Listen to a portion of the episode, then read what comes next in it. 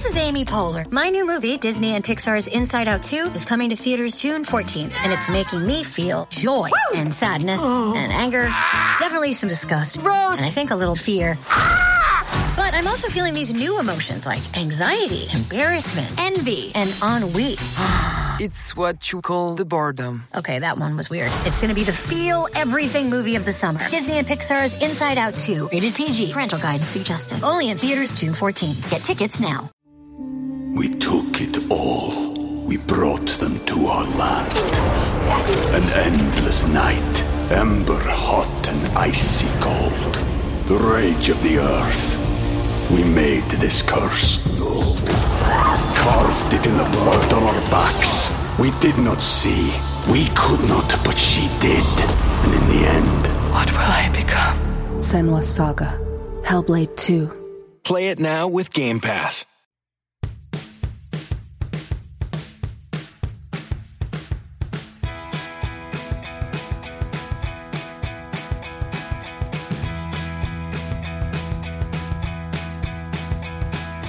Hi, everyone. Welcome back to the Wrestling RHAP-Up podcast. I'm your host, Mari Forth, and with me, as always, my co-host, my tag team partner, the Eddie Kingston to my Jon Moxley, Mr. Matt Scott. Matt, how are you doing today?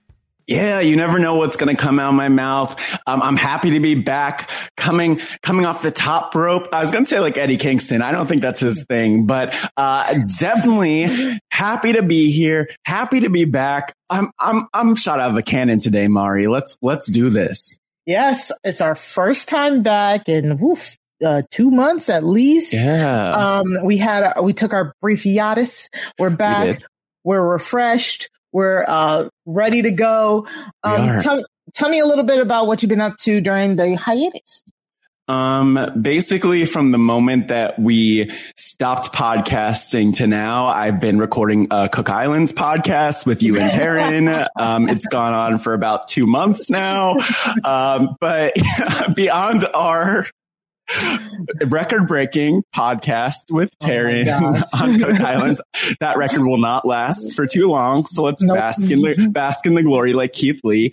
Um, yeah. I've been, yeah, I've been good. I've been up to some things. I, I was able to take the extra time that wasn't spent podcasting and put it into, um, my stuff with Let's Care featuring Changemakers, put a film, finished a film that I recorded like two years ago. So it's wow. out there and I'm just, happy to be here. I feel like it's been a productive time, but I'm like, it's good to get back into the rhythm of the wrestling RHAP-Up. What have yeah. you been up to? Um, oh my gosh. So like since we left, I was, you know, I stay, I stay busy. I stay podcasting because mm-hmm. I love Booked TV. busy. Yeah, yes. Um, so, uh, Big Brother Canada completely consumed my, my world. like I was watching everything. I was on 90 Day Fiance. You know, I was on, um, the Bachelor, uh, podcast. I was on okay, the, um, okay. Okay. I was on Married at First Sight podcast. And then as what? soon as Big Brother Canada came out, I was like, I none of it. I stopped watching all of it just so I could sit by and watch the Big Brother Canada beat. Like Big Brother Canada yeah. was so good. It was just so good. Great, wow. just great, interesting drama, gameplay, strategy, like just silliness. So I, I, I threw myself into that. And while also podcasting about it, you know, uh, podcasted yeah. about it a few times, um, during the season. And it was just, it was just a fun ride. Um, sad it's over had a great winner um but yeah. other yeah other than that i've just been enjoying my time out i've been um you know spending time with my family um we we are currently looking for a house so we're doing Ooh. house hunting trying to become homeowners so Ooh. like big important stuff you know sometimes it's great i love doing these podcasts i love doing um I love doing uh features. We did the pod, we did the podcast mafia, podcaster mafia the other day. Yeah. I, I yeah. we tried. we, tried. I, we, we, we did try. So sad. It, Yes, and it was a fun, and I just I'm just glad I got it. It was a lot of, fun. yeah, just to do family stuff, but also yeah. still do silly silly RHAP stuff. So, yeah. Uh, Explain. Can you explain to the listeners about the podcaster mafia if they haven't heard about it? Okay, so but basically, a bunch of us podcasters, like um, 15 or 16 or 17 podcasters from RHAP kind of came together and we played a game of Mafia, which I am not equipped to describe to folks because that was my first time playing. Yeah, um, same. You know, after the traumatizing experience, possibly the last time, but jokingly, no, I would love to play again. It's yeah. so fun. Um, and we, you know, whenever you bring like that many podcasters and personalities into a place, it's just like you never know what to expect. And it was all over the place. And, yeah. um, I would encourage well, yeah, yep. if you want to see, if you want to see the YouTube version, which includes commentary from Puya and from Liana and mm-hmm. even from Mike Bloom, check that out. I still haven't watched it back because, yeah. um, you know, Mari and I got beat up a little bit. Um, and I, I, I'm going to stop now because you can tell though I'm preoccupied. I'm kind of like Randy Orton earlier this year when uh, he was, you know, spitting out black oil because that, being, I just feel plagued. Are, you're being hard on us. We did kind of good. So Mafia is basically in life among us. Like if you've played Among Us, it's in life among us. It's a group of people. You're trying to, there are killers, there are mafia, and there, you're trying to figure out who is mafia, who is killers. It's, it's really cool. Um, go check it out on the RHAP, uh, YouTube page. Um, like Matt said, there's the YouTube version and you can see all of it. But basically, um, the, your, your podcast, we were the, yes. uh, mafia. Uh, me, Matt, and Rob were the mafia for the first round, and we were doing. We were actually doing really. good. We were actually. We were the first round did go good. pretty well. Yeah, it went pretty well. And then we were foisted by our own petard. How dare we? I know because we were too nice Tell me this. Tell me this is not what happened, Matt. We are we going to take out Grace Leader next time. No matter what. I know she's listening. We, Grace, we're coming for you. We're coming for you because we have a feud. And, you know, I know that you, you're, you're going to come back to this podcast one day coming in hot as Stella skews you. Yes. Um, I'm not even going to shade you and call you Stella skews me because I could have done that, but I'm going to be the bigger person. Um, we should have taken you out and we made a yes. mistake and we yes. underestimated you and overthought everything. So yes, former painful. friend of the pod, uh, former friend of the pod. Never want to, don't, don't follow Grace. Don't talk to Grace at high from Grace on Twitter. Um, AKA yes. Stella excuse you. She Got found wrecked. us out. She, she basically annihilated us and we lost. And then um, Chappelle called me out. Yes. For being quiet. Say, it's like, Again, another Whatever. former friend of the pod, Chappelle. Sea Dog. Sea Dog. Never Chappelle coming back show. again. Uh, he had probably also listening. he had his own special role and he also sussed us out. He sussed Matt out. So the both of them basically took us out. So again, it'll be the wrestling wrap up versus Sea Dog and Stella You at Summer at SummerSlam book it. Actually, I want to break this down a little bit more because I just want to touch on something else that came up. You know, Mari and I, we um, met in person for the first time yes, um, yes. after our first season, believe it or not, even though we live in Washington, D.C., pandemic, vaccines, great things. um, we were with Kevin and Nigel, um, otherwise known as just Nigel with a K at the beginning, couple name. Um, but, you know, we posted our picture and um, Chappelle decided to show us up and post a picture yeah. with Jacob Jones. None and I think Jacob there's a little Jones. bit of like a Texas alliance going on between uh-huh. Jacob Jones and Chappelle and Kelsey and Asia. And I'm just not ready for it. So look, we're going to see what, what bubbles up, but yes, it's there's their squad versus us. We got us and we got Kevin and Nigel. So we'll war see. games. War games. Uh, so hopefully we can have Jacob Jones on the pod at some point, yes. give him a, a, wrestling name, and then uh, beat up on him. Um, yep, team up on him. Great way to, we, uh, hopefully he doesn't hear this and, and uh, deny deny our request to have him on. But yeah, so um, other than that, it's been a great hiatus. We're we're we're back in form. Summer is here. Uh, it's getting nice outside. It's kind of returning back to normal. So yeah. we are, we are vaxxed and ready for the summer. we would suggest you get you do so as well. Um, other than that, we also want to hear back from you guys again. Are you know our emails are open, the emails, the DMs, they've been open. So Slide you- in. Yeah. So if you want to send us any questions or comments, you can send them to wrestling at robhasawebsite.com. You can also interact with us on Twitter, um, at wrestling RHAP-Up on Twitter and hashtag wrestling RHAP-Up. Tag that. We'll see your questions. We'll see your comments. We'll talk. We'll talk about it. We'll address it on the show. We want to hear from you. We want to hear from you. So Yeah. reach out. Matt, where can people find you on Twitter? Oh, you could find me at Matt Scott GW on Twitter. Um, and beyond that, you know, we, Mari and I have still been around in the job has a squad cast group, a bunch of great wrestling fans in this RHAP universe. Um, and I'm also a patron. So you could find me there too. But where are all of the places that Mari, that Mari could find you, that people could find you, Mari? Uh, you can always find me on Twitter at Mari Talks Too Much. Again, hit hit me up, hit us up. We want to hear from you. Um, we will also be doing some stereo, um, some stereo reaction podcast. So if you follow Mhm. me and me and Matt on stereo, you can follow me at Mari Talks Too Much. You can follow Matt at Matt Scott GW on stereo. Right. Um, you can be there when we do our live reactions. Um, you can uh, submit your audio questions. Again, we want to hear your voices, and you We can be included on the podcast. So follow us Yeah. there. Yes. Yeah. hmm Uh, we also have our own podcast feed. So if We you do. already haven't, rate, review, and subscribe to uh, Wrestling RHAP-Up uh, podcast feed wherever you get your podcast. Please, please do that. Please. Um, five stars. Please five five. stars. Yes, Please. you got to give us those five stars. And if you leave a review, again, we'll put it right here, right here at the top of the show. So you don't Right even have to listen to the whole show. You can just listen to your review. Yeah, and then check out. It's cool. And also share share the podcast, but then you could go, you could leave if you want. It's cool. We appreciate you.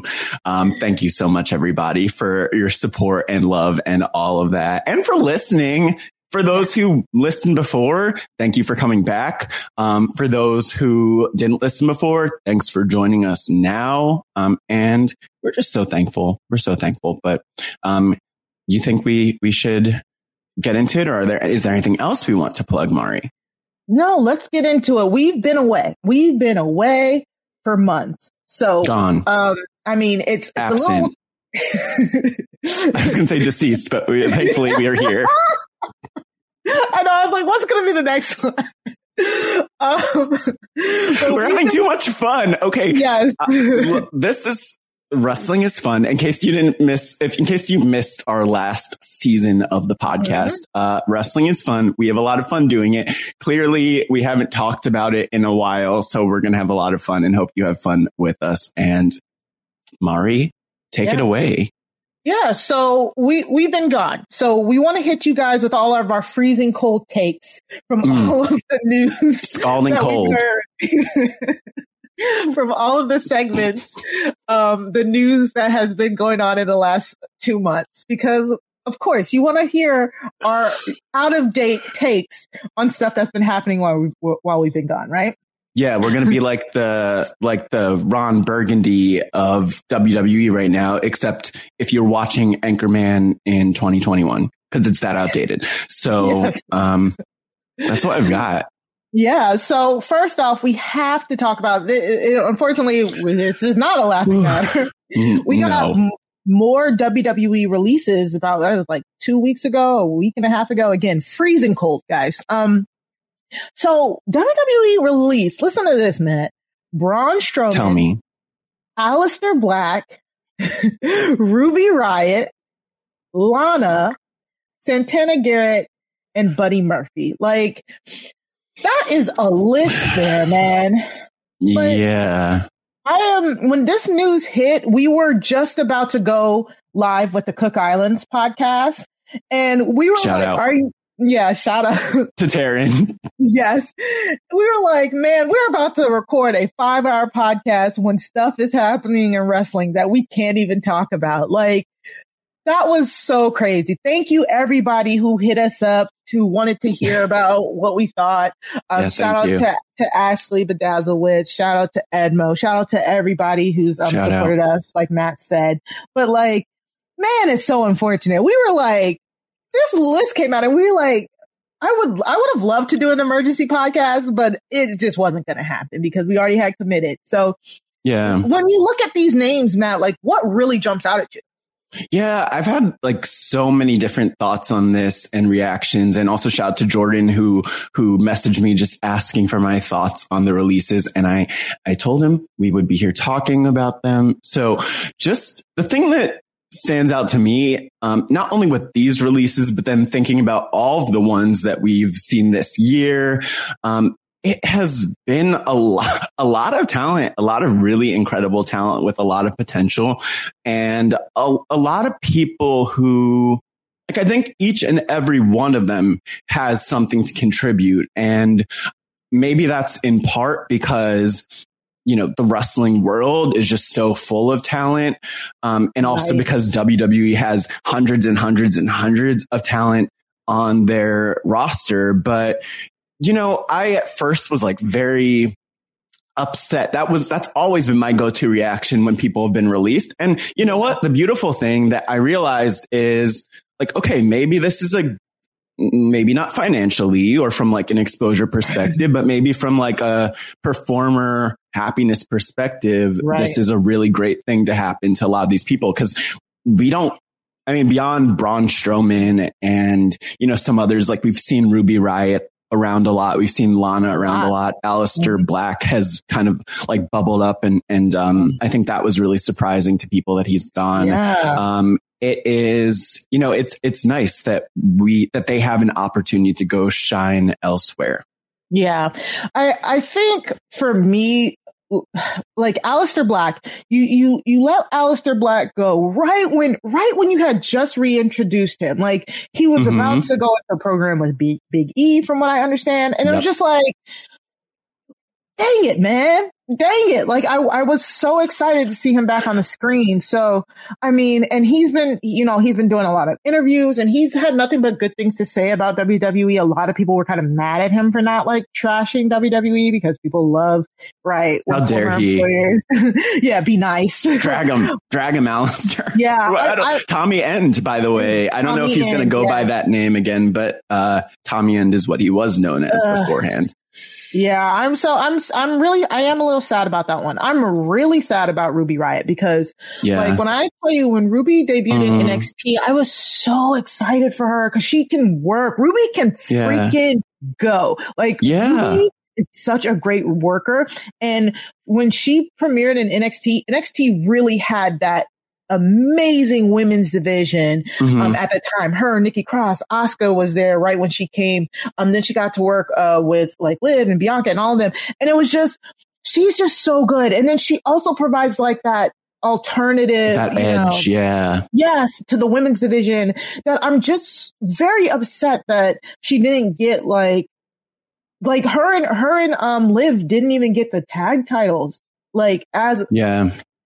You So- mentioned that too multiple times Yeah, like on the podcast as it went along and that's it is it's unfortunate. And then also the other thing with Ruby Riott is that like I I'll, I'll never forget this with the first Mae Young Classic which I loved. Like if you look closely like almost I feel like every other highlight clip that was shown for the women, I, I think that most of them are Mhm. from um, Shimmer, Shimmer. the promotion Shimmer, and they also featured like Ruby um, jobbing out, basically. Uh, Ruby at the time known as Heidi Heidi Lovelace. Lovelace. Mhm. Yes, um, just kind of like taking everyone's finishers, and it shows like how much experience she has and where she's been. And I honestly didn't truly fully appreciate her. Um, it's like kind of that saying, like you don't know what you've got until it's gone. And you know I, that's a situation where I don't think that WWE knew what to do with Ruby Riott, and again with a lot of people that were released. And so I, I really do believe that Ruby Riott slash Heidi Lovelace slash whatever name that she Yeah, chooses she to embrace, um, you know, can, will be successful because like if you're that good, you're going to go far one way or the other. Exactly. And, and that, and again, that is the thing. I, I think what's also more upsetting to me is she, she posted on Instagram saying that, um, you know, she was basically completely shocked by the cut. Mhm. Um, that, um, her former name Heidi Lovelace was basically given to her. Yeah. And she said that Ruby Riott was taken away. So Yeah. she's going to need time to decide what she's going to come back as. And that just truly, just really makes me sad because especially like her and Liv Morgan were really close. Um, this week on SmackDown, Liv Morgan, uh, um, wore a, like yeah. a, a band that said Rue on it. And Ruby and Liv Morgan are so nice. We were, when we, um, went to go see, uh, uh, Survivor Series in LA, in, in LA, uh, you know, after the show, some ha- fans were hanging around, um, near where the talent leaves. And we Mhm. were just walking by and then we just saw people like waving and, and like shouting and we're like, Oh, what's going on? And we went over and like Ruby and Liv were like waving to the crowd and, and like talking back and posing for pictures and stuff. And they are just really nice people. So it just sucks. Like this always sucks when people lose their Yeah. jobs. But like it just when you when you just feel like you can feel Yeah. the performers, you know, emotions. That's that's what like kind of Yeah. really sucks. And and I'm a football fan. I'm like a diehard football fan. So like half of these, I was just like, please say psych. Please just tell me you're releasing them so that you can like you know rehire them. I'm a Ravens fan, so we we are notorious for cutting people and then re-signing them the Mm. next day. so I was like, Hey, please sign them back. What a roller coaster. Yeah. Yeah. no, I'm like, I just want to comment on something you said, which I don't, I feel like when one, when so many releases happen, like people, we kind of become, can become numb to them and kind of gloss over the human factor of it. But, Yeah. um, you know, Ruby Riott, I'll call her Ruby Riott. Um, Ruby's post just, I kind of felt like the pain and the trauma of that. Mhm. Like imagine being called by a certain name every single day of your life and you identify that by that and you answer to that. And then it's literally just ripped away from you. And that's happened to basically everyone who's been released. But I don't want to understate how, um, you know, how significant that is and how painful that could probably be. Yeah, exactly. Um, Lana was also released again, very shockingly, because um, she was featured Yeah. on TV every week. Um, but her husband Miro is in AEW, so I mean, I would be shocked if she If doesn't sh- show up on on over there at some I point. mean, we'll see. I, my, your story, your story about um, just Ruby and Liv made me think about this Lana story I have from like let's say years ago. I don't know, 2014 or 2015 or 2016, whenever.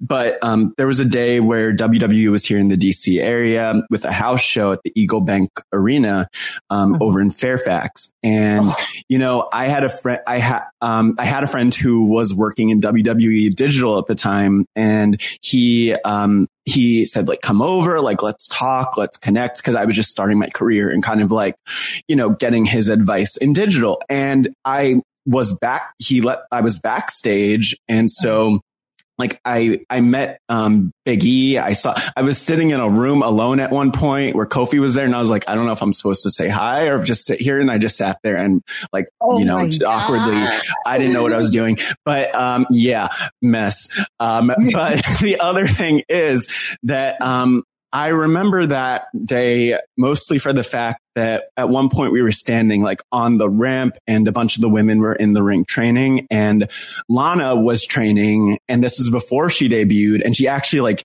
injured her wrist, um, Mm. like taking a hair beal or something like that, just like one of those bumps. And I remember, um, everyone like, is she okay? Is she okay? And then like Cesaro ran off and didn't want to have anything to do with it. Um, that's a whole other story. Um, Oh but god! yeah, I mean, look, every, look, there's, they're in good hands. WWE's Mhm. medical team knows what they're doing, but all to say that Lana is, I'm- Keep going, keep going. but yeah, Lana, um, clearly put in a lot of work. And I mean, again, not, I don't think I need to say not my favorite talent. I mean, I, I could probably say that for I think most of us probably say that for like a lot of people who've been released, but I appreciate the effort and growth. And even what we've seen the last like eight months from Lana has been kind of cool between going through nine tables, yeah. putting Nia and her hole through a table and just kind of like shining in a lot of ways. So yeah, surprising, but she'll, she'll be okay. Yes. Um, and Santana Garrett, she Santana was uh, Garrett star beforehand. Her her two besties are uh, Chelsea Green, Scott Hall. Oh. Scott Hall. Scott Hall trained her. Oh, I didn't know that. Yeah, I only knew that she like hung with uh, Deonna Purrazzo and um, Chelsea Green. Look at that. So yeah, so yeah, maybe we'll see where she ends up. Buddy Murphy, uh, I I want to say this is surprising, but I guess it's not be- because he his storyline with the Mysterios was just kind of like wholly rejected to the point where they just like dropped it one week. And yeah. Buddy Murphy can really go. We know that mm-hmm. he he put he helped put 305 Live on the map and all of that. 205 and, Live.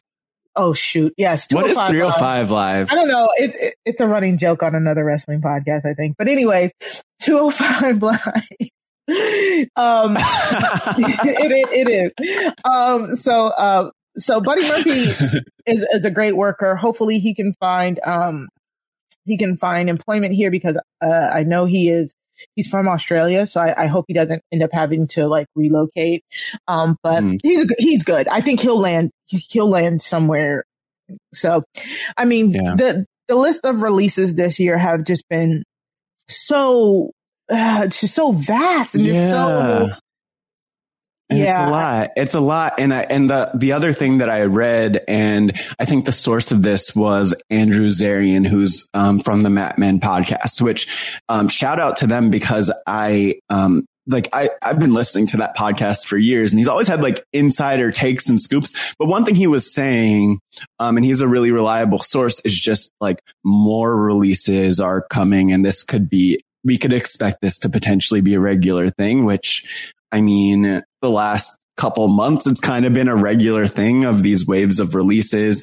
Last mm-hmm. month, we saw a massive, I think they refer to it as like a restructuring where a ton yeah, of people in corporate were fired mm-hmm. and let go, um, from like the media and digital and other types of teams. And so, um, yeah, that's, un- it's unfortunate, but I think that you know, one, WWE had way too many talent has w- way too many talent signed, I think. And I'm not yeah. saying that they should get rid of them, but it makes sense when you're like, oh yeah, we haven't seen X person on TV. So it makes sense for WWE to release them because that's not a smart investment of their money or time and resources. And I think the same goes for the behind the scenes stuff where yeah. what I read is that they kind of realize like, oh, we don't we have a lot of redundancy in who we hire, which mm-hmm. happens in a lot of companies with a lot of money who are able to just hire kind of like all over the place, willy nilly. I've never used mm-hmm. that phrase before.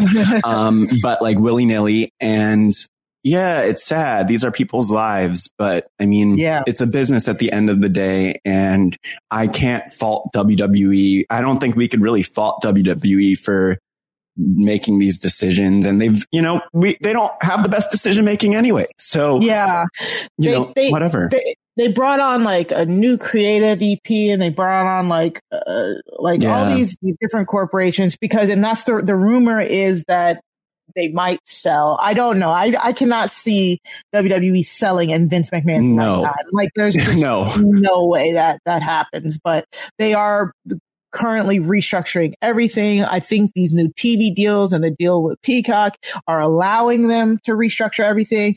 And I, yeah. I agree with you, Matt. I do agree. Like we cannot fault corporations for trying to make money. It's just very annoying because this is it a billion is. dollar, it's a billion dollar company that just made an, an, another billion and, you know, they're, you know, uh, making people jobless, but yeah. also you know, there's not enough minutes in the week to showcase everybody. So it's just, it just sucks. Honestly, it just sucks. I don't know. You know what? It just sucks. And, it, and I just, I just, I'm just praying for all these people to bounce back. You know, um, hopefully they, they can shine somewhere else. Um, and, uh, yeah. you know, I, I, just, I just hope it, it works out for everybody. I'll, one thing I'll just say, which I haven't really thought of until now, but something you said made me think of this is that WWE could have, like, they have the money to create platforms for people to be showcased. Like, I don't know if that's more stuff like 205 Live and some of these other like fringe shows, but mm-hmm. they could create that space for people. I don't know, like, who would be watching necessarily, but actually like to give a good example of this, which ties in with another story and something else I know we'll talk about is Mickie James and Mickie yeah. James talked about, um, well, there's a lot to get into with Mickie James, but my point being Mickie James brought up this concept of an all women show and like we could have had an all women show, including people like not just Lana and Ruby and Santana Garrett, but also um, Chelsea Green, Peyton Royce, Billie Kay, Mickie James, um, all these people who've been released. So I am like a little bit hesitant to give WWE the out because I just want to say like I, I, think a lot of it comes down to them just not knowing how to use people or not wanting to put the energy into figuring out how to use people or not listening to their ideas. Yeah, so agreed. it's it's complicated and messy. Yeah. So to uh, continue that on, NW, NWA announced they are going to be putting on an all women's pay per view in August, I believe. Mickie James will be the executive producer of the show, which is going to be amazing on so many levels. Um, uh, a, a, lot of WWE women have talked about how they want another evolution like Evolution 2. Uh, Evolution was an all women's pay per view that was done in 2018, which was yeah. freaking amazing. Mm-hmm. We have mm-hmm. not gotten another one. And you know, there's debate debates on why we haven't gotten another one, but Mickie James. Um, I'm so mad, by the way. I, we'll get into it, but mm-hmm. I'm very annoyed with uh, Mr. Paul Levesque. Yeah, exactly. And so, um, Mickie James, she's going to EP the show. She says that she wants, you know, the best women to come and compete on it. She wants eat no matter what the contractual op- obligations are. Uh, I know I don't watch NWA. I like keep up with it through reading on what's going on with like Twitter or, you know, wrestling news, dirt sheets, whatever. Um, but it, when this is this is true, I, I'm going to watch that. Like, I am legit going to watch that because I love women's wrestling. I want to see a pay per view of all women. I really want to see if she really can do what she says when she says she she wants to see if she can try and get as many different women as possible from different um um from different uh organizations. Yeah. So that'll that'll be really cool. Um, but I, I want to, I want to see it. And I know we have women, all women's promotion promotions. Like you said, we have Shimmer. We exactly. Have like that. Like we do. That does not mean, you know, we're not excited about the new stuff and excited about the old stuff. Like mm-hmm. support all women's wrestling as much as you can. Yeah. Um, but Mickie James also, we didn't get to talk about it. She got done really dirty when she got released. And the thing that blows my mind is that like so when we talk about how we really don't know what happens behind the scenes that is a perfect example um, mm-hmm. for those who don't know Mickie James, upon being released, was sent her belongings. So basically, a, a, handful of talents, especially more established talents, have these lockers or not lockers, but they have these um, spaces. I almost think of them like lockers or dressers or whatever in, um, in, in the, what's it called? Uh, where the clothes, uh, this yeah, basically like where yeah. the seamstress people. Um, anyway, that's not the point. The point is that all of that stuff was sent to Mickie in trash bags that mm-hmm. were then like labeled with a piece of tape that just said like Mickie and um, none of it was folded. And I'm sure a lot of people could relate. It uh, clothes typically aren't meant to just be thrown into trash bags. Uh, that's not the best way to treat them, especially when they're expensive and meant for costumes, like all of Mickie's stuff was. Um, and she posted it. And mm-hmm. then there were other people who were posting like, yep, that's what they did to me too, which blows my mind, like how that hadn't come out any sooner than that. Exactly. And so, and so when she posted it, everybody got pissed because it's like, oh, that is a performer that worked for you. And, and then you just treat her like garbage. You throw her stuff literally. So WWE said, "Oh, we'll investigate it. We'll see what happens." What ended up happening is uh, the talent manager. I, I, don't know. I don't know any of these titles, but Mark, Carrano got fired. And if you are total uh, Bellas or total divas, uh, I watch Total Divas, so I know exactly who Mark Carrano is. Mm-hmm. and so, um, I'm not, I'm not sad about it. Like, I, I hate to say it, but I'm not mm-hmm. sad about it because he, you don't need to hate to say it. You could yeah. love to say it. Yeah. So, uh, they, they made a show of it. They, they, you know, they got rid of him to try and appease the masses, but, um, uh, going into what Triple H comments were, it you know, it might have been a, a, cut the nose, spite the face type of thing because it seems like yeah. this might be a cultural thing.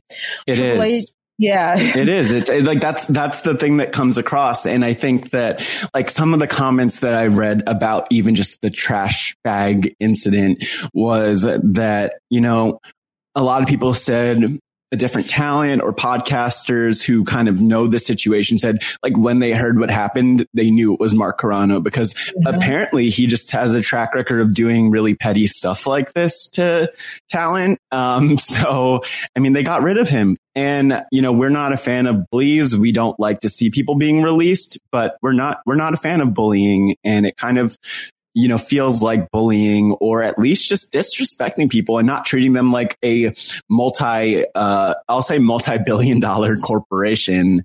Um, mm. it, it should like, that's just not acceptable. Yes. So uh, after the announcement of uh, the All Women's Pay Per View by Mickie James, uh, Triple H had some comments. Um, yeah, he he said he doesn't believe. Well, let me let me pull up the quote, the Please. actual quote. Um, when asked about all women's pay per view, Triple H. Do you have said, a Triple H impression? No, I do not. You can't read it in the triple triple uh, uh like uh what what I, what were go ahead Mari. I am not good at impressions so no I do not wait okay wait let me because I have I have a quote from him pulled up Okay, and it's Triple H, and I don't have a Triple H impression, but I'm just gonna. uh, haven't we? Haven't we already done them? This is what he said when he was asked about all women's pay per views. Haven't we already done them? It's a funny thing to me. I just don't. So equality is equality. Equality is not. I want my own show. Equality is not. We have to have our own program. If I told you that I was making an all men's program, ooh, this pisses me off. This is the worst logic ever. If I told you I was making an all men's program and I didn't want women on it, it would be criticized. there was more. Yeah. There was more. Um, but I don't want to break my voice. So basically what he was saying is like, you know, he he thinks it's funny when people say that that they want the best talent in the world and he was mm-hmm. saying there's not a chance that Mickie's goal of having people um, you know from different brands because of contracts wasn't going to happen and it was just kind of negative. negative and yeah um, I'm still stuck on like the whole thing like if we did this in all men's program like literally we could point to multiple all Several. men's programs, buddy. Several. Like, I don't know, Mr. Um, where you've been, but you've literally been on multiple all men's programs, which like maybe you should have spoken up as a main eventer to help change things a lot sooner. But I don't know why I'm very, I'm very uh, spicy about Triple H today, um, for this. Yeah, no, it, like I'm, I am really, I'm really upset about this because we've had all men's pay per views. Didn't we have, we, we had a WrestleMania that he was on that because, if I remember correctly, because one of his matches went too long, the women, the total, the total divas women got yeah. cut. We saw that on total divas before. Their match was cut at WrestleMania and it was like the only women's match on the card.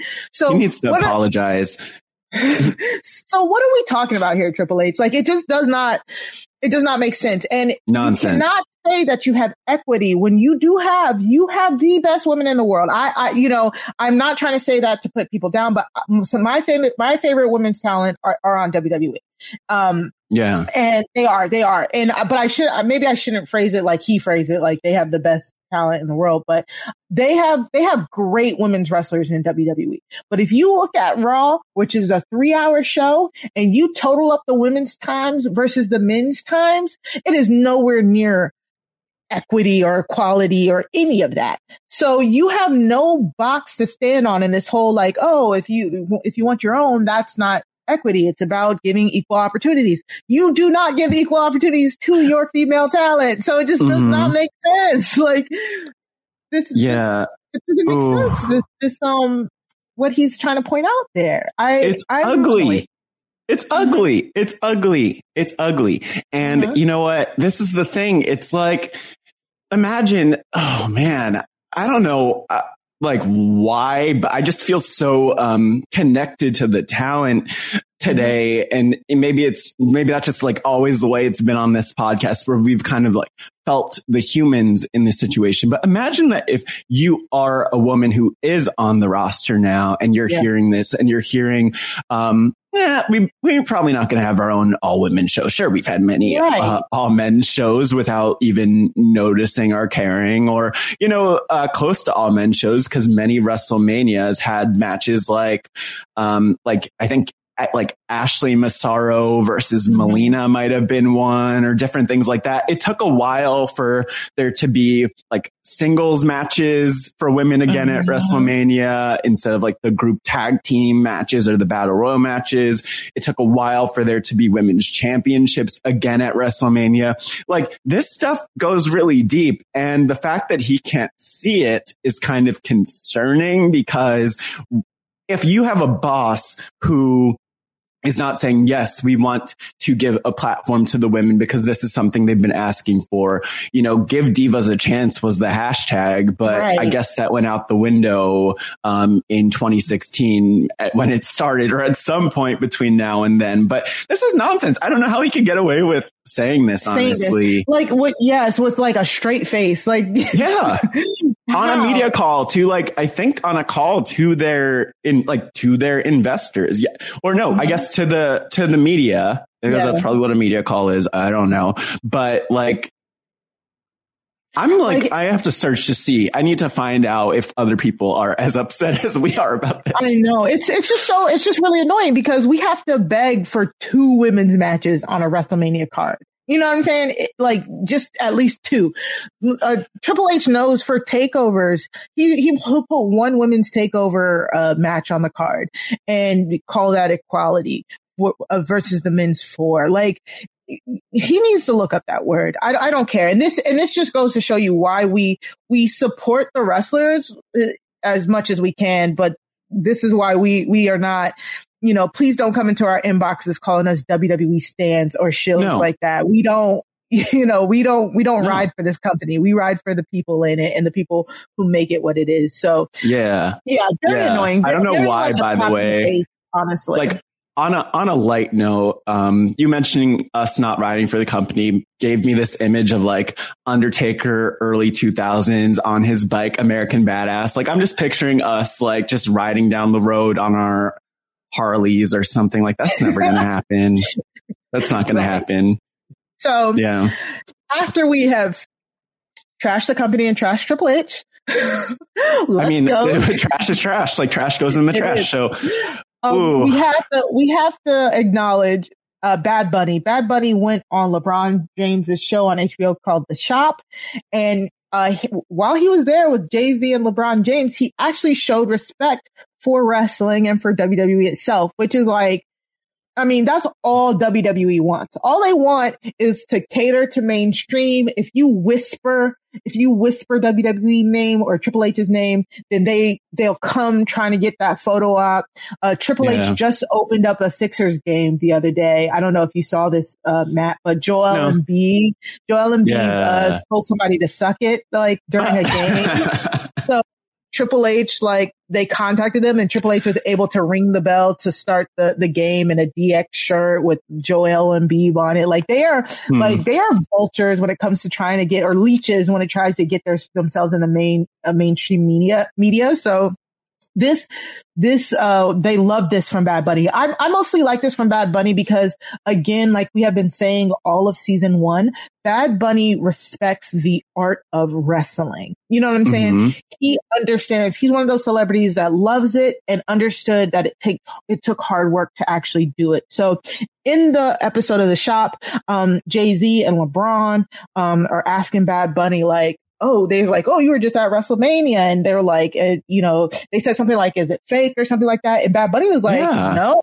He's like, no, it's real. He said, I was training, I was taking bumps, bumps and it, it, it hurt. He's like, and he thought, I don't know how people could do this for 30 years. And he was talking about how he moved to Orlando, Florida for three months to train. And it was just amazing to hear because again, like it, go back and listen to our, our coverage, but we've loved, we love that Bad Bunny storyline from the beginning and Bad Bunny showed out at WrestleMania. Like he showed Yes. out. He literally set the bar very high for um celebrity appearances. Yeah, yeah, and I, I think like I in watching this clip, my brain broke because I was so confused. I was just like, wait, LeBron James and Jay Z yes. are in the same room Yeah. with Bad Bunny Yes. talking about WWE. Maybe they want to come on the podcast at some point, but I will say with Bad Bunny, I was like, I could picture Bad Bunny in like one of those Hugh Hefner red smoking jacket robe things with like a pipe, um, and probably like a British accent talking about, um, wrestling. Cause he is a wrestling, he's a, a wrestling connoisseur. Mm-hmm. Um, he's a wrestling connoisseur and we appreciate that about Bad Bunny. But, um, also like Jay Z, Beyonce, Beyonce, Beyonce? Beyonce, Beyonce. Oh my God. I, I think we might see her at Wrestle, at WrestleMania Oh one, God. one day. One day. Uh, we've seen like Kelly, know. I think, and Michelle, or we've definitely seen, uh, Michelle perform America the Beautiful. So Oh, who really? knows? Yeah, And- back and- a long you know time what? ago. Chloe and Halle did too. At, what was that? SummerSlam? Are they friends with Beyonce though? Oh my God, Matt. You, the Hive is coming for you. What do you mean? Beyonce like discovered them. She, The her Hive is not listening to this podcast like that. I hope so. Maybe they will I'm- because I'm we're going. Hive. Wait, Um, wow! I have a lot of questions, how? but I also, are you but I'm shocked. I'm shocked. I mean, Well- because I didn't really, I just, uh, look, Beyonce is on another level. I do think she probably, um, walked into that barber shop after the fact. I'm just picturing like Bad Bunny trying to convince them all to join WWE. Um, hilarious. but you know, actually on that note, as like a side note of something, um, there's been, there've been rumblings, um, about Cardi B on a different note. I know we weren't Yes. like, there's so much that's been going on in the world of wrestling Yes, between our last podcast and now, but like, I feel like I just want WWE to like, you know, they have Bad Bunny, maybe Ronda Rousey will come back. I just, but I want them to just like continuously level up in terms of the celebrities they have, because then we could see these like dream crossovers that we never thought that we'd see. Beyonce? Beyonce? Beyonce ain't getting nowhere near that ring. But yeah, yeah, there, there are rumors. Um, uh, Cardi B's up. It's looking like it might be the theme song for SummerSlam. Yep. And, um, Cardi, I think we talked about it. I think we may have talked about it on the podcast. Cardi showed some love to the WWE a few months back, like, uh, right before WrestleMania. I think And- it was, I don't, I don't think it was love.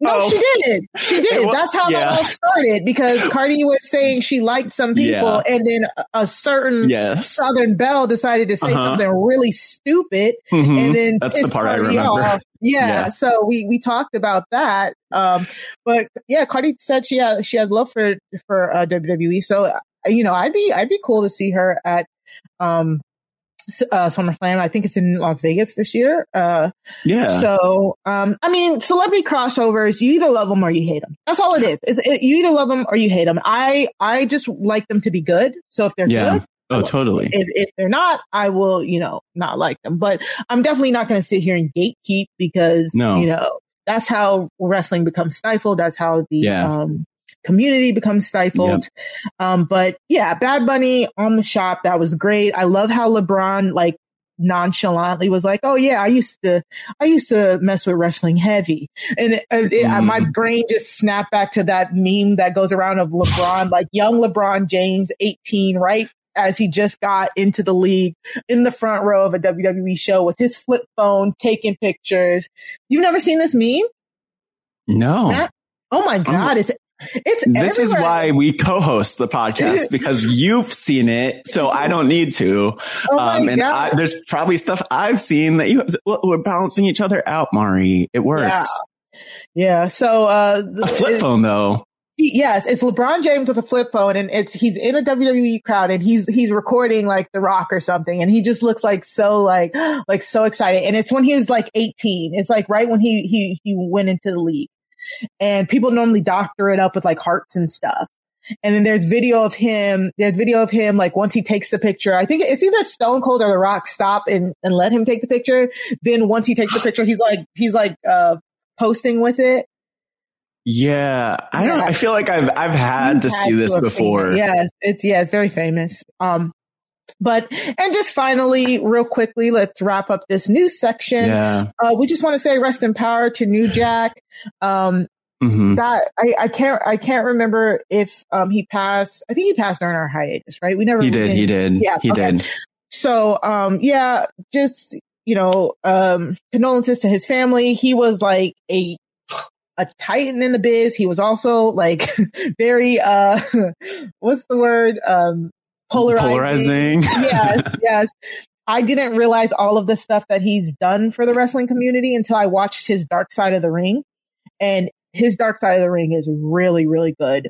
Uh, if you haven't heard of, of, of it, Dark Side of the Ring what is a like a wrestling it's a um, documentary docu series about wrestling, and it's normally on Vice TV. You can also find it on YouTube at, at Vice, and it's just it's really good, well done um, reenactments of um, different things that have happened in the wrestling world. Have you ever seen Dark Side of the Ring? Ring? Oh yeah, yeah, yeah. I just was watching one that was like about WWE's um, trip to to um, North Korea, or not WWE, but I think it was uh, like WC.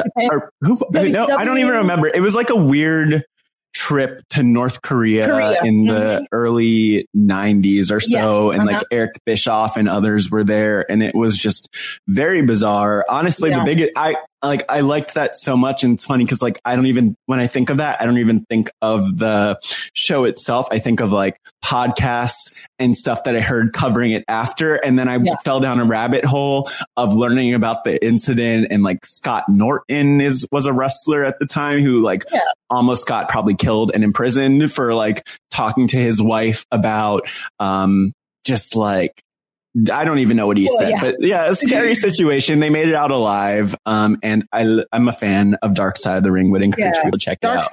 Dark Side of the Ring, it's really good. They've they've covered stories. They've covered um, Owen Hart. They've covered Chris Benoit. Yeah. They mm-hmm. they just recently did Ultimate Warrior, which was woof, Mm, interesting. They covered um, the stabbing of Bruder Bruzy Bruder Bru- really Bruiser Brody Boozy Brody Bruiser Bru- Oh my yep, Bruiser, Bruiser Brody. Brody. Yes, easy um, for us to say. Yeah, they they and they covered they covered um uh the fabulous Moolah. So they. I, yeah, they've gone all yeah, over the place. They've done and- a whole bunch of stuff. It's really, really good. So go check it out. Uh, I think they did Miss Elizabeth and Randy Savage as well. Um, yes. Also, what had pre- premiered during our hiatus in that same um, vein is A and E has been doing WWE bios um, mm-hmm. on different um, WWE legends. They, of course, they did Stone Cold, they did Booker T, um, they've done Oh, they've done a few people. So it's really good. It's, it's very well. I love A and E because they do really good documentaries. Like, um, and so they've been, they, pre- pre- uh, presented the WWE bios like really, um, like in, in such a professional way, like very yeah. professional. So it's WWE biography on like A&E. So those are really good to check those. Out. So yeah, and that I'll say out of the two, I am more of a fan of Dark Side of the Ring just Me because too. I feel like it gives you a look into the things you don't necessarily really the things that you don't necessarily see or know about. And like as for us, oh my gosh, I've never talked I've never said this before. But with between the two of us, we have more than 40 years of wrestling fandom. And like the fact that we are still learning and experiencing new things is part of the magic of, of some of these shows. So check them out and you could learn um, more about like Shawn Michaels, Bret Hart, Mick Foley, all of those people. Yes, um, especially if you kind of missed them the first time around or if you're more of a casual and don't know anything about them, which it would be shocking. Yes. So uh, that's it for the our freezing cold takes of the news that we've missed since we've been gone. Um, coming up, we'll do the highlights of the hiatus. We took it all. We brought them to our land. An endless night, ember hot and icy cold. The rage of the earth. We made this curse. Carved it in the blood on our backs. We did not see. We could not, but she did. And in the end, What will I become? Senua's Saga. Hellblade 2. Play it now with Game Pass. Hello, it is Ryan, and I was on a flight the other day playing one of my favorite social spin slot games on chumbacasino.com. I looked over the person sitting next to me, and you know what they were doing? They were also playing Chumba Casino. Coincidence? I think not. Everybody's loving having fun with it. Chumba Casino is home to hundreds of casino style games that you can play for free anytime, anywhere, even at 30,000 feet. So sign up now at chumbacasino.com to claim your free welcome bonus. That's chumbacasino.com and live the Chumba life. No purchase necessary. Group. Void were prohibited by law. See terms and conditions. 18 plus. Hey guys, it is Ryan. I'm not sure if you know this about me, but I'm a bit of a fun fanatic when I can. I like to work, but I like fun too. It's a thing. And now the truth is out there. I can tell you about my favorite place to have fun. Chumba Casino. They have hundreds of social casino style games to choose from with new games released each week. You can play for free anytime, anywhere. And each day brings a new chance to collect daily bonuses. So join me in the fun. Sign up now at chumbacasino.com. No purchase necessary. Group. Void were prohibited by law. See terms and conditions. 18 plus. Okay, so again, we've been gone. We're back now.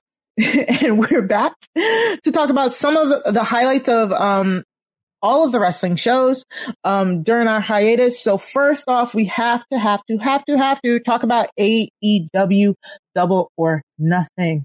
Um, yes. Yes, uh, we of course, as soon as it happened, we got a lot of people reaching out to us, wanting to hear our thoughts.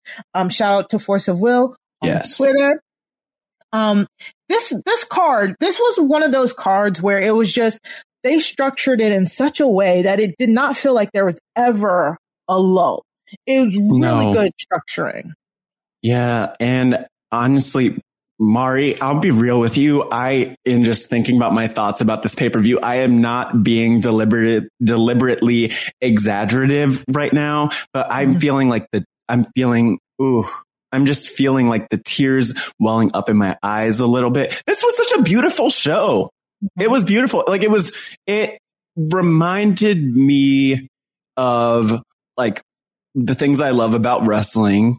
And mm-hmm. it reminded me that wrestling could definitely be like, yes, there are elements that are similar to WWE, but this was definitely not WWE. And Yeah. I, I don't know if it was the fact that we really, really started watching during the pandemic when it was kind of like that weird, weird crowd situation. Mm-hmm. But this, like, I really felt like everyone that we saw looked like stars in a way like they hadn't before. And I'm like, just like hats off to all of them for all of that because that, this show was impressive. Yeah, yeah. Have you, you know, having the fans back, like we said with WrestleMania, um, just makes it does make it feel different. It makes it feel huge. It makes it feel Mhm. bigger.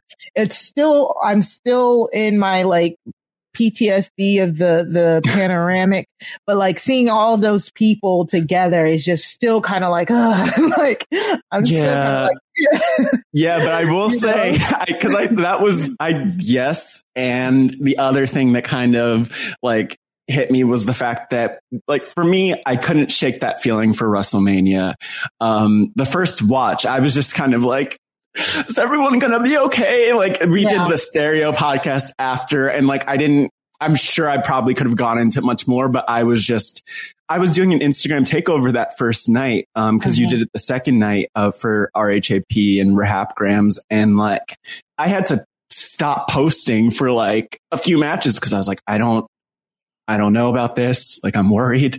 These people are too close together. Where are their masks? That man needs to put his mask on. That man needs to put his mask on. That one needs to put his mask on. But vaccines are more of a thing now too. And so, um, it just, it felt better than WrestleMania did.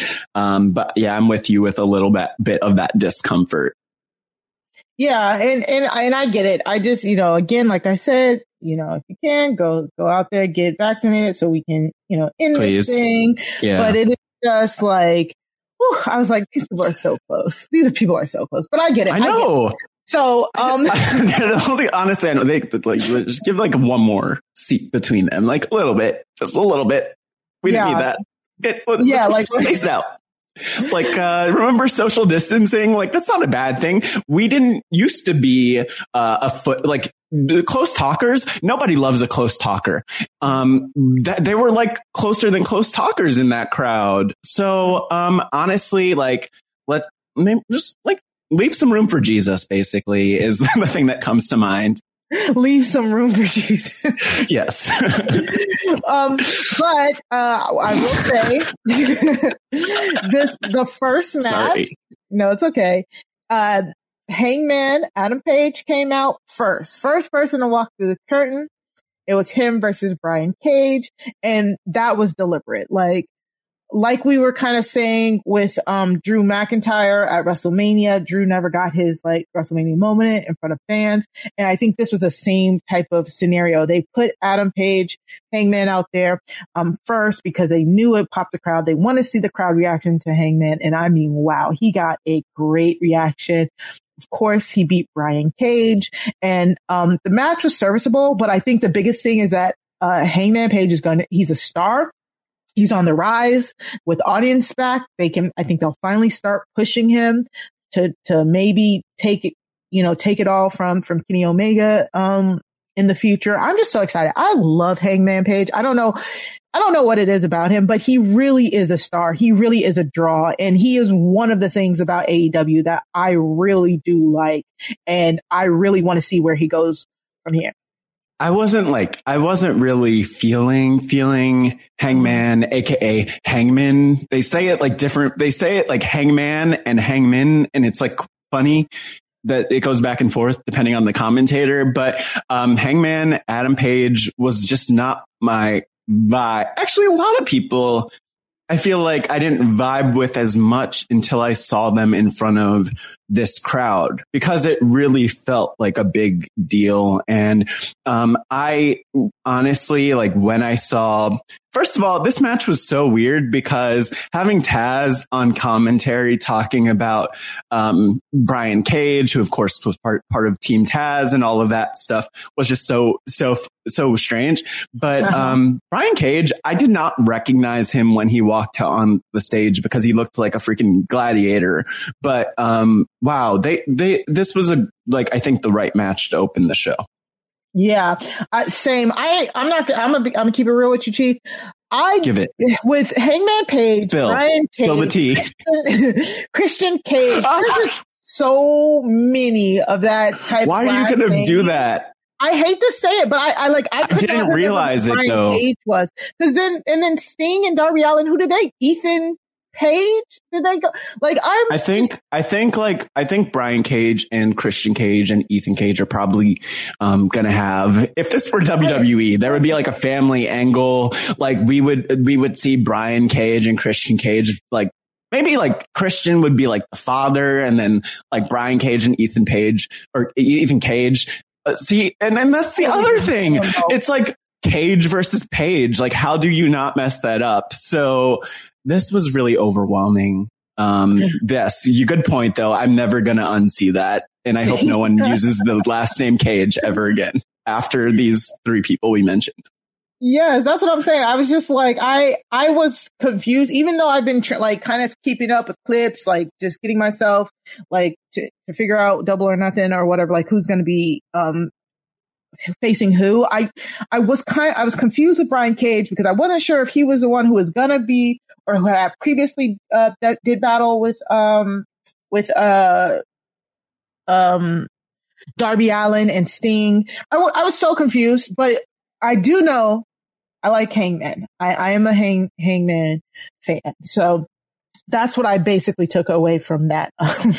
Wait, there's, Uh-huh. I'm so confused Are you looking it because, wait, okay. Oh my gosh, Mari. what? What? So wrestling probably has a ton of cages. Um, beyond the steel cages and Hell in a Cell, shout out to next week's podcast. Um, Mhm. but that's Eth- so we have Hangman Page. We also have Ethan Page. Yes. Uh huh. There's a wrestler named Ethan Cage. Yes. There's also Brian Cage. Yes. And then there's Christian Cage. Yes. There's also Paige, who retired a few years ago. Shout out to Paige. Yeah. I just, let's retire this. Let's retire the age, like the age uh, thing in names. I'm, this is actually blowing my mind a little bit. I'm overwhelmed. You did, I'm Um, surprised you didn't, you haven't seen that. I just hadn't thought about it though. Like it didn't occur to me and now I literally can't unsee it. So now everyone's probably tuning out of the podcast annoyed that I can't unsee it. Um, but anything else on that match, Brian Cage versus Adam Hangman Page. No, uh, nothing else. Uh, I, bro- broke me. You broke yeah, me. I know. I, I know. You're like, I can see like the steam coming out of your ears and everything. Yeah. So, um, um, so yeah, uh, no, nothing bad, nothing, uh, from that match. Next up, we do have the, um, the battle royale, the casino battle royale. Yes, let's go Vegas. Yeah, I, I, I love a good battle royale style where we have like the different entrances and stuff like that. So I, I, I did like this. Um, lots of people in it. I'm not about to sit here and, and go over all the names. Sorry, guys. Thank you. Again, this is a freezing cold take. It's the, the, the, There's Google, didn't or you probably Yeah. you probably you probably saw this a few weeks ago. But if you want to remind yourself, Google is your best friend. So yes. Yes. And so, um, two things that to come up to come up out of this. Uh, Jungle Boy won the Casino Battle Royale. So this is what I love about the Casino Battle Royale is, is whoever wins automatically gets a shot at the title. It's way better than like the Andre the Giant Memorial one because that's just basically kind of like fluff. You get a, a trophy and that's it. So I love that Mm. whoever wins actually gets a shot at the title. Um, you know, much like Royal Rumble. Um, so Jungle Yeah. Boy wins. Uh, can't wait to see that. Yeah, But also, Lio Rush debuted as the Joker, and um, I, I I'm pretty sure we said it on this podcast, or uh, or at least I know. Um, maybe I said it on a challenge podcast, but I I am a big Leo Lio Rush fan. I was um really sad when he got outed out it, when he- when he like was ousted from WWE. You know, I've been following him online. I do. Uh, uh, he was on um the challenge, and he's been really open about his mental health. And Yeah. you know, as a black man, I I so appreciate when when people are are open like that.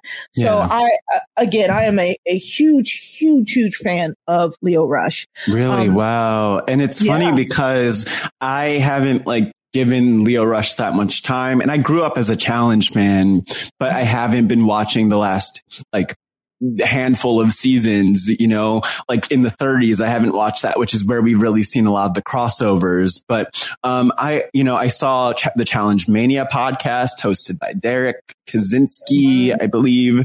Um, there was an interview with Lio Rush that I haven't listened to. So I'll go back and listen to that because I think the problem is that like I'm just you mentioned the Andre the Giant Battle Royal, and I want to contrast that that a little bit with this. Um, and also contrast how WWE approaches things with this because like with WWE, they will do a lot on screen that just feels really petty.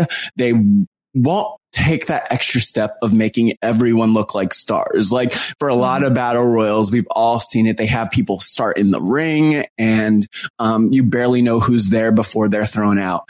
And, um, in the case of Lio Rush to kind of like look at his case specifically, they absolutely underutilized Lio Rush in WWE and it's sad. And I remember reading and, and listening to different things. He, he's always been very vocal, even while he was under contract. Mm-hmm. But, um, you know, talking about how there were just different, like they were kind of punishing him for, for different Yeah. stuff.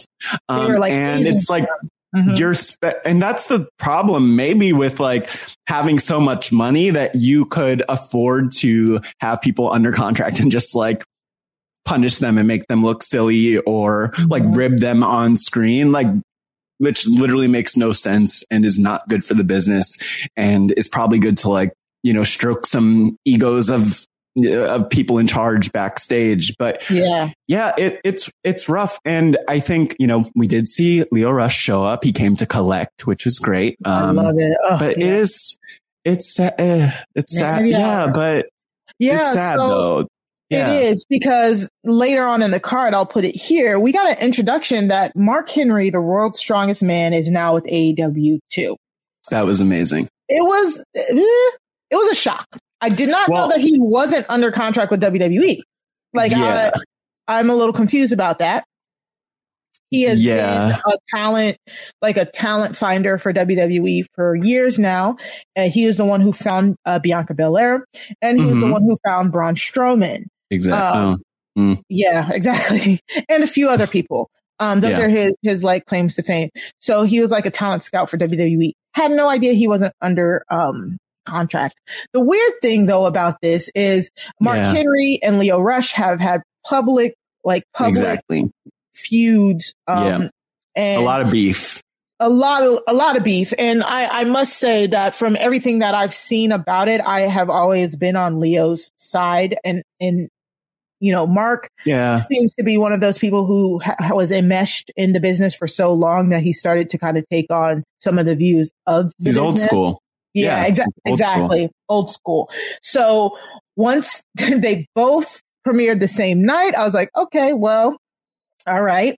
And then unfortunately, six days later, we get a tweet from Lio Rush saying that he Yeah. has retired from wrestling. So it, uh, it's so annoying because I was so excited to see if he could do something else, um, on a, a, a big screen, you know, um, like AEW with more exposure. But th- I think the biggest thing is what we've seen with Lio Rush. He knows that if the situation is not going to work for him, especially like mental health wise, then he's not going to do it. He's not going to do it. And I respect that. Like a, a lot of people can say that that's like, you know, being a punk or whatever, or, but like I respect that he's not going to sit here and put himself in a situation that he's going to feel uncomfortable. And again, we don't know if any of this is related to Mark Henry. We, you know, No, no. we, we really don't. Um, but Lio Rush is on, on record and saying that he, um, he will do what was comfortable for him and for his family. So, And he Shout out. also had like shout out to him. He also Mhm. had um and I think the I mean really the bigger reason maybe the main reason as far as I understand it that he's retiring is like a shoulder a long standing shoulder injury that I don't maybe he re-aggravated it or something. Yeah. So he I believe don't quote me on this, but I believe that he's going to have some more matches because he did have some other commitments. And so he will still have a few matches. I think with, I want to say with New Japan, um, or in Japan. Um, but yeah, I'm pretty, I think with New Japan. Anyway, um, you know, I'm, it's like, it's hard to see talent wasted yeah. going back to the releases that we were talking about, but you know, that's kind of life. And I think the cool thing about Lio Rush is that he does have this upside and potential beyond pro wrestling itself. Like we've already seen him doing the, the reverse Miz, I'll call it. Mhm. Um, and we've already, um, you know, he's, he's done rap. He, he'll, Yeah, he'll be okay. He'll Yeah. be, he'll be in a good place. He'll be in a good place. Ho- and hopefully his mental health is also going to be in a good place. Exactly. Shout out to him. Yes. So, um, Next up, uh, we did have the match with Yeah. Kobe versus Anthony Ogogo. Ooh, we missed me. a lot. We missed, yeah, the match. Yeah. So I think that the match so, did its yeah. job. The match did its job because it did. I didn't even realize this until like, um, like literally uh two days ago. But you know, Anthony, our friend Mhm. Anthony Ogogo, he okay. Olympian, I, Mhm. which I, I think I heard in passing, but didn't realize like he was in the 2012 Olympics. So, Yep. uh, shout out to Kurt Angle, uh, and, uh, he's the new age Kurt Angle. I get the, I, the reverse Kurt Angle. I, I don't know. We'll workshop that later. Yeah. But anyway, like I, I'm amazed because he's also the first development, developmental talent within AEW Yeah. and to put him in this position to really shine, um, or at least be featured alongside Cody, I think is cool. Um, the circumstances were really strange Awkward, because yeah. there might have been a little bit of xenophobia in there, but, Yeah, it did. um, a very you know, uh, I promo. wasn't- Mhm. Yes. Yeah. And it's weird because it's like that promo still kind of throws me off Yeah. because I, I heard the controversy about it before I watched it. And then I watched it and I was like, what's the problem? He's just saying that America's great. But like, actually it was a lot. It's, it's kind of darker than that. You know, it's like we're, we're kind of tired of the foreign heel trope. And it's, but it's also weird because we didn't get like the stereotypes that we have often gotten in wrestling with the foreign heel. And so it was like this Mhm. very subtle thing. And even in watching the match, I was really listening to the crowd because again, we had that full crowd. So you could gauge how people are reacting. And the crowd reaction was strange. Like I think that Anthony Ogogo is clearly the heel in that situation, but also Cody Rhodes is kind of feeling like this Triple H sort of role in my mind where it's like, you know, I think that I think that AEW fans are really loyal and supportive of all of the talent. And, um, I, I think that that came through on this show, but yeah, Cody should definitely be more of a heel. Like I, I'm just surprised that, that, you know, with like that bright blonde hair and all of that American like stuff, like he's Kurt Angle or like he's Jack Swagger, um, or like he's Uncle Sam. Like Mhm. that just seems like a heel thing to me to hit people over the head with that. But, you know, Mhm. I do appreciate that he is now, you know, we've known him as the American nightmare, but Mhm. he's, he's calling himself the American dream, American which is Dream, yeah. bold, Mhm. bold. Yeah. Yeah, it's just, yeah, yeah, I, Nah. yeah. So that comes. The, the promo for me. not so not only the foreign heel trope, but just basically Cody saying like America is not as bad as it is. See, because I have a Mm. black wife and I we're having a, a daughter who's half black, half white. White. See, racism is over, and it's just like I know he See, probably yeah. didn't mean it like that because he's come No. out several times afterwards that he didn't mean it like that, and that he workshopped the promo with different people. But I, I can guarantee I didn't need the that all those explanation. people- Yeah. yeah, that all those people probably look exactly alike.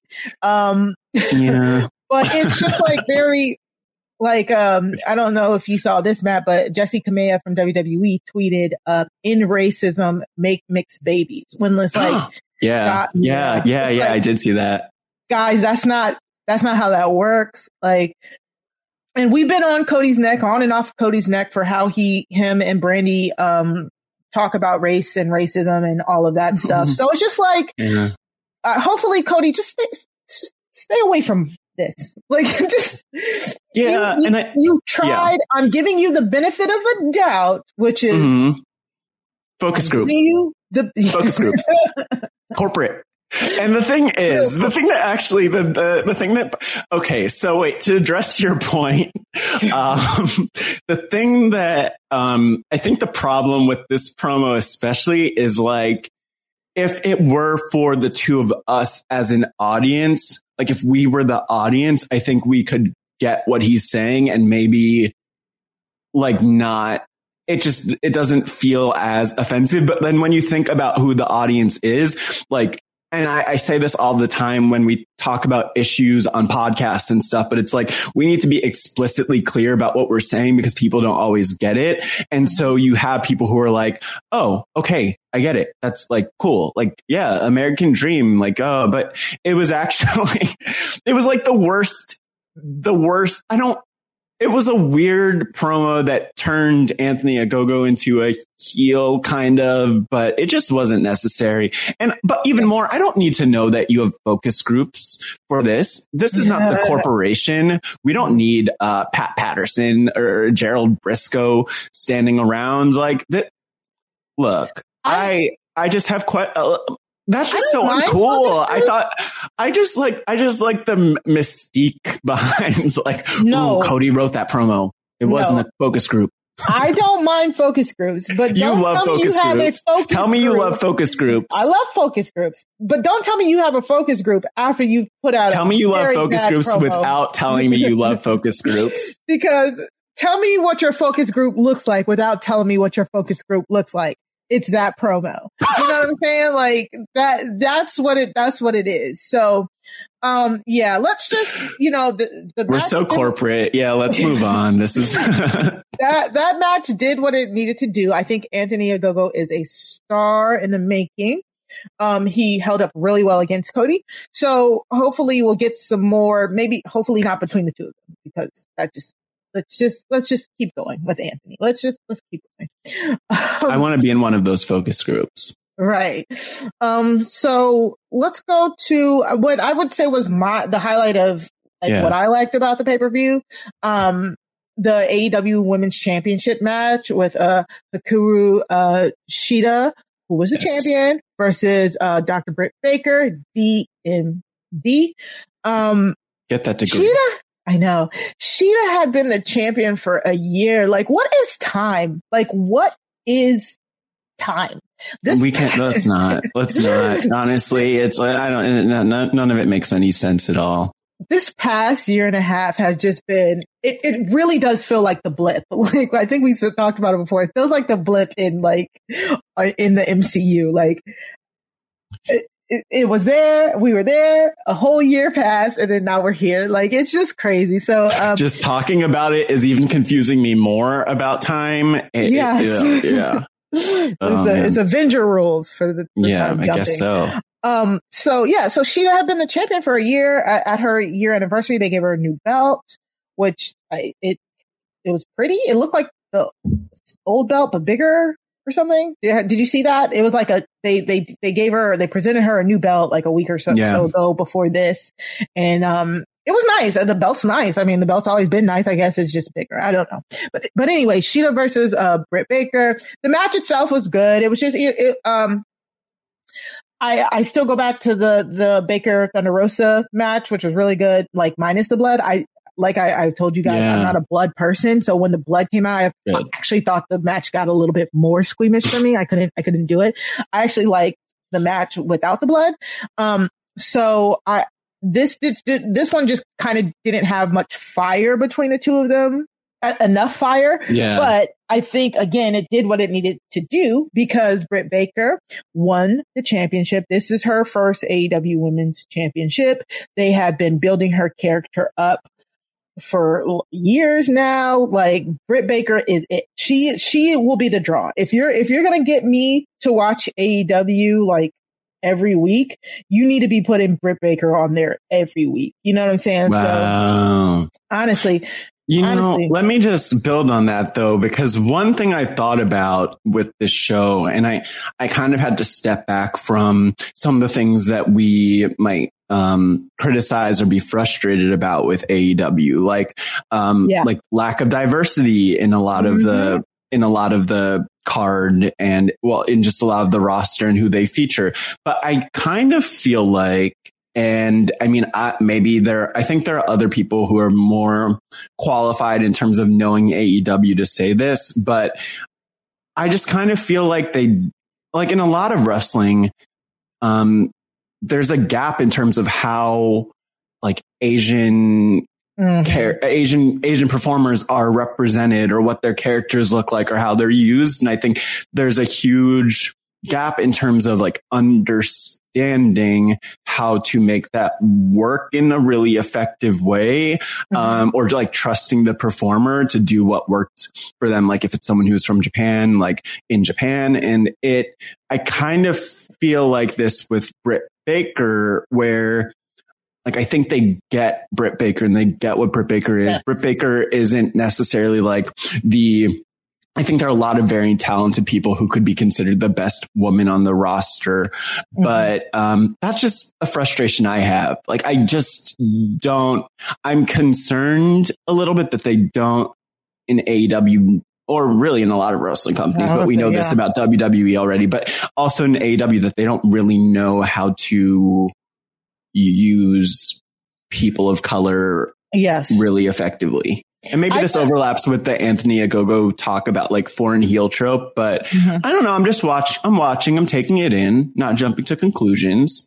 But I can agree Questions? with that. Um, but I, I can agree with that. I do think, and this is somebody who dips her, their toe in and out of AEW. I do think Shida's run has been better than Asuka's run per se. oh, Um, right, Yes. exactly. So, um, AEW is doing something right in that sense because she Yeah. was very prominently featured as the champion. I don't remember any of her storylines really. yeah, like so that- character work. character wise, yes, the character work is very much lacking. I, I get that, but again, maybe we just missed something. Please let us know. Feel free to let us yeah, know. I mean, Britt, like Britt, but Britt has been featured and had a spot, and Yes, everywhere. um, and yeah. I think it's and I think it's because it's it's kind of easy. Like I think during the match, I can't. I think during the match, I think Jr. somebody was just saying like um like what was it? I was watching with people, so maybe one of my people said it. But anyways, um, but like that whole dentist thing, like who would have known like Yeah. a dentist gimmick would have gotten over? But it is so over. And uh, again, yes, it's easier to digest because Britt Baker can can actually do that character. That's her. It's her. It's not. It's, it's her to eleven. You know, it's it's, it's Britt Baker to eleven. She I'm just like- actor. she is a DMD.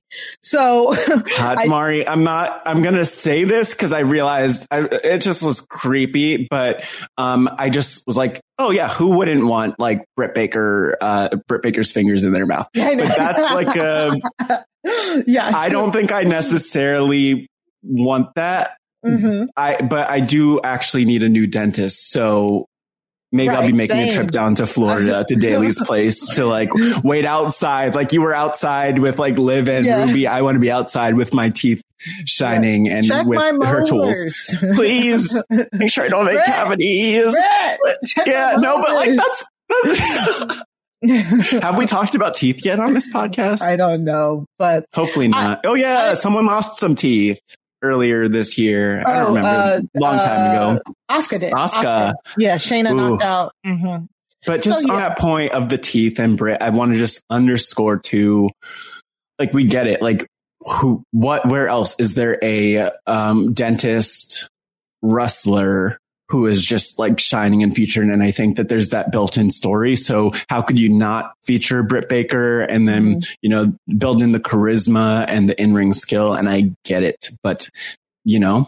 And I just want to see them. too. Yeah, and the pandemic. The pandemic and but really- but actually to that point, that's the point I, I want to make about this. I thought that this was a really great crowning moment for Britt. Um, Mm-hmm. This is also where I kind of started to notice on the card that like there were a lot of different interferences happening throughout the Yeah. show. Um, but you know what? We're gonna just let that go. Yeah, yeah. I mean, at least People are getting paid. Yeah, yeah. I mean, Rebel has been Rebel, not Reba. Um, has Both. been Specifically, Breville, not Reba. Yeah. yeah, it's her kind of like her dental assistant. So it's been it was great. I, I, I good for Britt. Good for her winning that championship in front of a crowd, getting that pop. I, I, you know, I want to see her do great, great, great things. Yes, pop off. And um, speaking of pop off, taking it to like the the next match that kind of stood out to me, the AEW Championship match with Kenny Omega, the champion, um, with the bastard Pac uh, versus Freshly Squeezed. Ooh, I love that. freshly squeezed Orange Cassidy. I don't know who came up with that, but that person deserves a raise and um, a statue, like a big statue, like that Andre the Giant statue, um, because that's amazing. But, you know, we saw Kenny Omega successfully defend his Mhm. championship in that match, pinning Orange Cassidy. And, you know, I, I, I, I um, wrote this down because I just like how this is framed. Um, but JR, you know, the, the voice of the people, Jim Ross, uh, said in like the pre-match promo, Kenny, I, I'm not going to do a, a JR, I'm even going to attempt Please. a JR accent. It's been a while. We'll get to that later in this season, but Kenny has become an arrogant, overbearing prick. And I just like, to me, it's so this crowd actually did so much work for me seeing these performers differently because this is the time to have Kenny Omega in the spot that he's in because, you know, Kenny Omega, like Mr. Seven Stars, you know, Dave Meltzer's, um, Dave Meltzer's favorite person on, on earth, right? And, Yeah. you know, I, I, I think that it was cool to see Kenny kind of, um, I don't know, featured as this heel and also winning in a very heel fashion. And then also, you know, we know that Kenny is not only the AEW world champion, but also the triple A mega champion and the impact world champion. So I'm, I'm into this.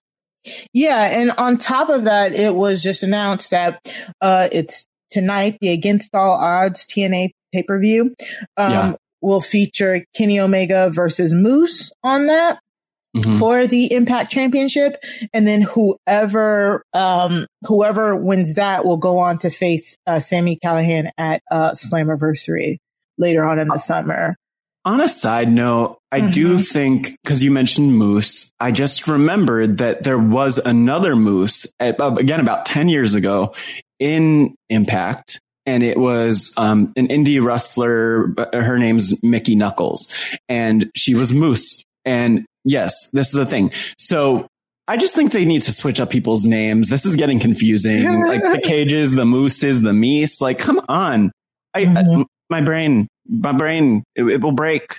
Yes. I don't need it.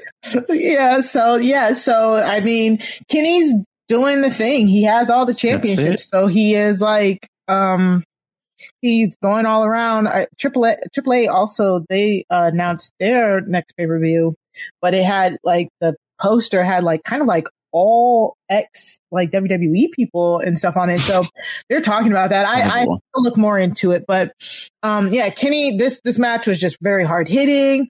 A lot of people landing on their necks. I was like, Ugh. you know, Yeah, not cute. Not Yeah. cute. but you know the the the result the the only downside of Kenny having so many championships having so many things planned out for an advance you know what's gonna happen you know what I'm saying you know Yeah. Kenny's gonna win so um you know that kind of takes away from it a little bit but no matter what it was a great you know it was a great match we we we see Orange Cassidy in there you know Pac like it it's just a great triple threat with with people like just with good styles that mix so Yeah. And like the last thing I'll say on this is that I really feel like this was the first time, um, because of the pandemic. Um, I mean, there was some, there were moments, right? As, as, uh, as AEW was getting started, of course, where, um, we did get to see Kenny Omega in this US context, but it was also like not the heel character and not fully fleshed out. And so, um, this was refreshing. Like I really felt like this was the first time again in the U US context that I got a sense for like, ooh, Kenny Omega. Like I thought that he might have peaked with just some of the stuff a few years ago and the five star, 7.2 star matches. But, um, it was, yeah, this was nice. I'm, I'm excited to see more of Kenny Omega, which feels good because he's on top of, uh, three promotions right now. So Yeah, he's nice. doing he's doing a good job for the, his heel character. Like you want to see who's going to topple him, you know, Totally. and, and that's exactly what you need to be doing. So totally. And yet you love him at the same time. Like he's just so great to watch. It'll definitely be interesting to see who is going to take these championships away from him. All right, and finally, we got. Stadium Stampede. Yes. I don't know what this. I didn't know what that was going to entail. The the pinnacle I- uh, versus the inner circle. I, I wasn't ready. I wasn't Yeah. ready. And I, I, I, loved like when I talk about what I love about wrestling and the things like this was, I wasn't ready for it. It was everything I wanted and needed Mhm. and more. Um, it was things that I didn't know that I wanted and needed. Um, first of all, Okay, so the Pinnacle or MJF really shows up in a stretch limo for this match. Later, we saw like the rest of the Pinnacle in terms of Mhm. Shawn Spears and Dax Harwood and Cash Wheeler and Wardlow and Tully show up in like the um the Their individual you- rooms, th- their yeah. own car, their own car, and everyone was in their individual rooms, right? Mhm. But like, what was going on? Like the because again, like as watch because I didn't watch this in real time or Yeah. live. Um, we I I saw the inner circle repelling from Yeah. the sky, but it was like also like the slowest burn, like coming down. Like I think they probably cut some c- cut some out because they're like, yeah, we thought that this would be more like a zip line than like a Actual kind of goofily, yeah. goofily falling. Yeah, People so but yeah, it was nice to it- oh, I did too. And they Mhm. landed, and then there was like fire uh, like trash cans of fire in front of Sammy and uh, Chris Jericho and Hager and Santana and Ortiz. So that was even that was like literally like just the first two minutes. But Mhm. wow, like this was kind of a cinematic, kind of a cinematic match, and not in Yeah. a goofy way, but like this was it. It was I liked it. I loved it. and it was It really was. good. Yeah, I Yeah. and I and I love cinematic matches. I think the pandemic has actually really shown us like what you can really do cinematically. Like if they've had to Yeah. step up their their their game when This it comes is to like stuff like it- that. This reminds me reminds me this Mhm. reminds me of the um the cinematic match um between the Viking Raiders and um and Uh, Why am I blanking right the now? Right? yeah yeah the Street Profits the Street Profits Yeah. thank you Uh-huh. thank you yeah um Angelo and Montez and so that's but this was like This that huge, turned up yeah. to like Yeah, 25. yeah, this was great. Like, I mean, the, they had full run of the stadium. Like, case closed. like, full run of the stadium. I I'm not gonna lie, I really really liked um Shawn Spears like just being in that chair room. Like I again I was a big Tye Dillinger fan in WWE, like a huge Tye Dillinger fan in WWE. 10 Yeah. sorry So- there's nothing so seeing him just sit Love in that that, like just sitting in that, I know, sitting in that room with the chair looking ominous. They did a great like camera shot of him. I was like, oh my God, this is cool as fuck. No, but like the thing that I love, like tent, tent, tent. Okay, wait. The thing I loved, Mari, the disco nightclub, DJ'd by uh, Konnan. I didn't even Like, what? realize that was him. Yeah. What the? I, first of all, like I know I was actually really happy to see him because I feel like I've always seen him in like these very random slash fringe promotions. I think, ye- like, I think there's a story from I want to say the '90s of like there was some conversation about him signing with WWE and or like he was reaching out and like someone didn't know who he was or I don't remember the details of that. But I loved seeing him here and kind of getting um just a little bit of like acknowledgement and respect and he's not he's never been feet like to me he actually reminds me um, a little bit of Eddie Kingston where we just didn't, you know, like this is Eddie Kingston shining. I mean, I don't know if we're going to get Konnan like around a ton, but I loved what we got here. And I, I was, uh, look, I would have been in that nightclub, um, very socially distanced. There was no one else there. Yeah. Uh, so I don't know why he was DJing in the first place, but you know, it, it, it looks like a good time. And there was a conference room and there was a, this was a lot, but I, Well, oh my like, God. Why was there a, a DJ nightclub in the building? More like, like I That's just for the Jaguars, like post game. Oh, uh, that's probably what it. they're into. No, I don't. I would, yeah, this, that was a lot, but I, I will say the thing that I probably appreciate most about this match is the fact that because it was like a cinematic match, which like probably not the best way to describe it. It, it. Like that's a term that WWE kind of made us think about, but it's just a match. Um, I would assume that like most of this was pre-recorded, which means, I mean, I hope that like, you know, we did see the part at the end where they kind of made their way into the arena, which was nice. But like beyond that, I just like this idea that, um, you know, like they had some time and space to record these things and they didn't have to like choreograph, um, you know, like a, a match where there are camera people running around like crazy, um, to capture everything. And so I, I, um, I love this match. It, yeah. And it's like, it's like it fills a certain spot in your, you know, as a fan. Like it's not mm-hmm. Sasha Banks and Bianca Belair, shout out. Um, but you know, it is, um, it's something. Yeah, I loved it's, it. It's something That's like I, I, do, I, I, love when wrestling doesn't take itself too too seriously, and I felt like this match exactly. did a great job of not taking itself too seriously while also being serious. Um, I do. How did you feel about Inner Circle winning? I mean, again, I Sammy it's Sammy fine. Guevara seems to be like he's going to be the breakout like babyface and stuff like that, but I I was rooting for the Pinnacle you know, but I, I think they, they won the War Games match, right? Pinnacle won War Games or something. I can't remember. Did they? I know. Look, I, think I was just happy.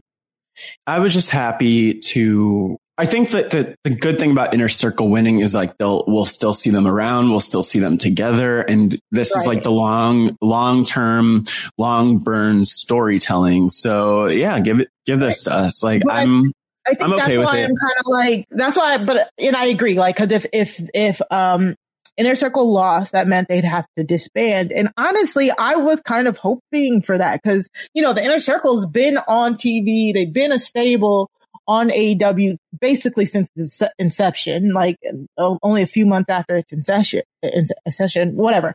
But I mm-hmm. like, I, I feel like I, I would be more keen to root for Sammy and Ortiz and Santana over anybody else in that group. You know what I'm saying? So I would have liked yeah. for the Pinnacle to win, not only so that the pill- the Pinnacle can become the new villainous stable, you know, like the legit um, villainous stable take over that uh, inner circle role and then have the members of inner circle disband and then go on to push them like push Santana and Ortiz into that the tag team division, push Sammy as a as a um solo act you know, have Jericho just stand there with Hager and um Wardlow, whatever. But it'll happen. Like they yeah. do things very slowly. They do things very slowly and intentionally in AEW, but I I appreciate the pace of it. Mm-hmm. Especially like for us, like to keep up with all of it. Like it's nice that these stories have legs and a lot of beats to them. And so I'm I'm not gonna, I'm not complaining. I'm, I'm, uh, I'm just curious to see how it continues to unfold. Yeah. And yeah, so the Pinnacle did win at the uh, Blood and Guts. So yeah, it, I, I, guess it makes sense. The 50 50. Um, so yeah, other than that, we had, we got a great, great match out of it. Um, so let's see. Yep. So that's mm-hmm. yeah. uh, double or nothing. Again, our freezing cold takes. Um, there's been a lot that's happened since then. We just wanted to address the pay per view itself. Um, so, uh, look out for our, our next episodes, our next few episodes. We'll, we'll dip back in and out of AEW like we did, um, in the first season. So uh, um, after this, we'll just go in and we'll talk about. We have to get to the Raw, SmackDown, and everything else that we missed during the hiatus. It's time for today's Lucky Land horoscope with Victoria Cash. Life's gotten mundane, so shake up the daily routine and be adventurous with a trip to Lucky Land. You know what they say. Your chance to win starts with a spin. So go to LuckyLandSlots.com to play over 100 social casino-style games for free for your chance to redeem some serious prizes. Get lucky today at LuckyLandSlots.com. Available to players in the U.S., excluding Washington and Michigan. No purchase necessary. VGW Group. Void where prohibited by law. 18 plus. Terms and conditions apply. Step into the world of power, loyalty and luck. I'm gonna make him an offer he can't refuse. With family, cannolis, and spins mean everything. Now, you wanna get mixed up in the family business. Introducing The Godfather at ChumbaCasino.com. Test your luck in the shadowy world of The Godfather slot. Someday, I will call upon you to do a service for me. Play The Godfather now at ChumbaCasino.com. Welcome to the family. No purchase necessary. VGW Group. Void where prohibited by law. 18 plus. Terms and conditions apply. Okay, so Raw during this break, we during our Yadis, um, Mm-hmm. Raw has been the thing that I've least watched. like to be 100. Like I I never watch Raw live. I, I I don't. I have to I record it on my DVR and I fast forward through that thing. Um It's been a drag. It really has been. And this is in, again, this is just that time of the year. This is the time of the year where, um, after WrestleMania, you kind of get that lull. You get that lull till they figure out what they want to do, um, for like SummerSlam or, or whatever uh, else is coming up. It's just, we had the WrestleMania backlash pay per view um, a few weeks after WrestleMania, and it was literally just a whole bunch of rehashes from WrestleMania. Nothing really exciting. That's why we didn't do like a, a pay per view reaction for it. Yeah. Because, you know, I, I mean, again, it's that time of the year. It happens.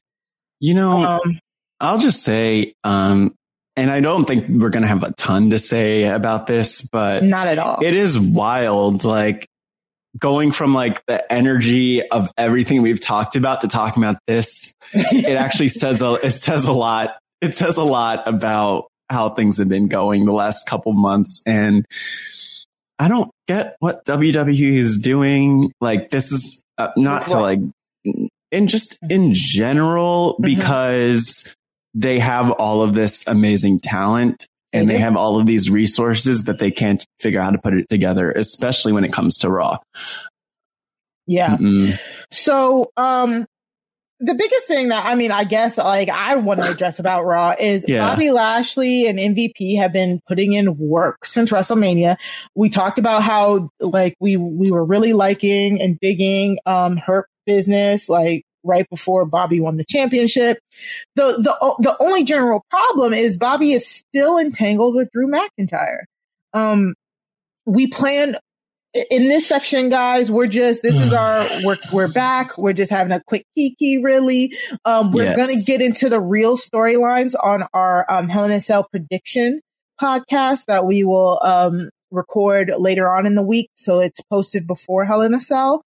Um, so we're not going to get into any deep storylines this week. Our, you know, we, we will have some highlights in our, in our, um, story notes, but it's not going to be that many because we're just chatting. We're just chatting. We're cool. Chatting, we're having a good time. Just Yeah. kiki.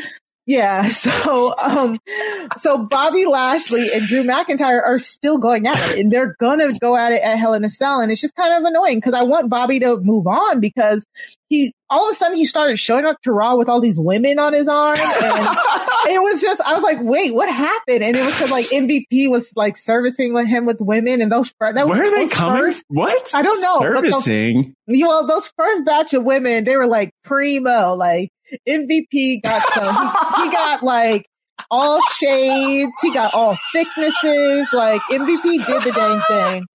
The second week, not as flavorful. I'm not t- sitting here trying to dog anything out. How but dare like, you, Mari? MVP They're all lovely. his game back up. They're all lovely and talented. I don't, I want, I have questions though, because like this past week, I think I was watching a segment and you know, you know, you could tell when they, well, actually, I was a little confused because like sometimes when they have, um, extras on, you know, you could tell that it's a wrestler. Like there was this, I don't think these are wrestlers. no, no, no. There was one woman. That, uh, this is where it went through my head. Where I was like, "Are these wrestlers?" Because there's one woman there who was jacked.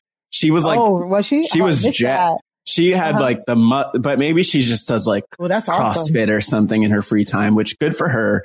Um, yeah, I, I loved it. I, it's so weird because It he is weird. he's getting over with kind of like the Godfather style. No, Like, not- Mari, we're this is nothing know, like The not- Godfather. yeah. Uh, mm, mm, we're not, mm. we're not What else? there, but What the women yeah. have been like it's been amazing. We've been seeing all sorts of body types and styles, and I don't know. It's just weird. It's getting over. Like it's getting over with me at least. Like Bobby I Lashley is the man. Yeah, but I just think it's fun. I just think any time, like it kind of, it's just funny because like they do a lot of dancing and kind of like, Mhm.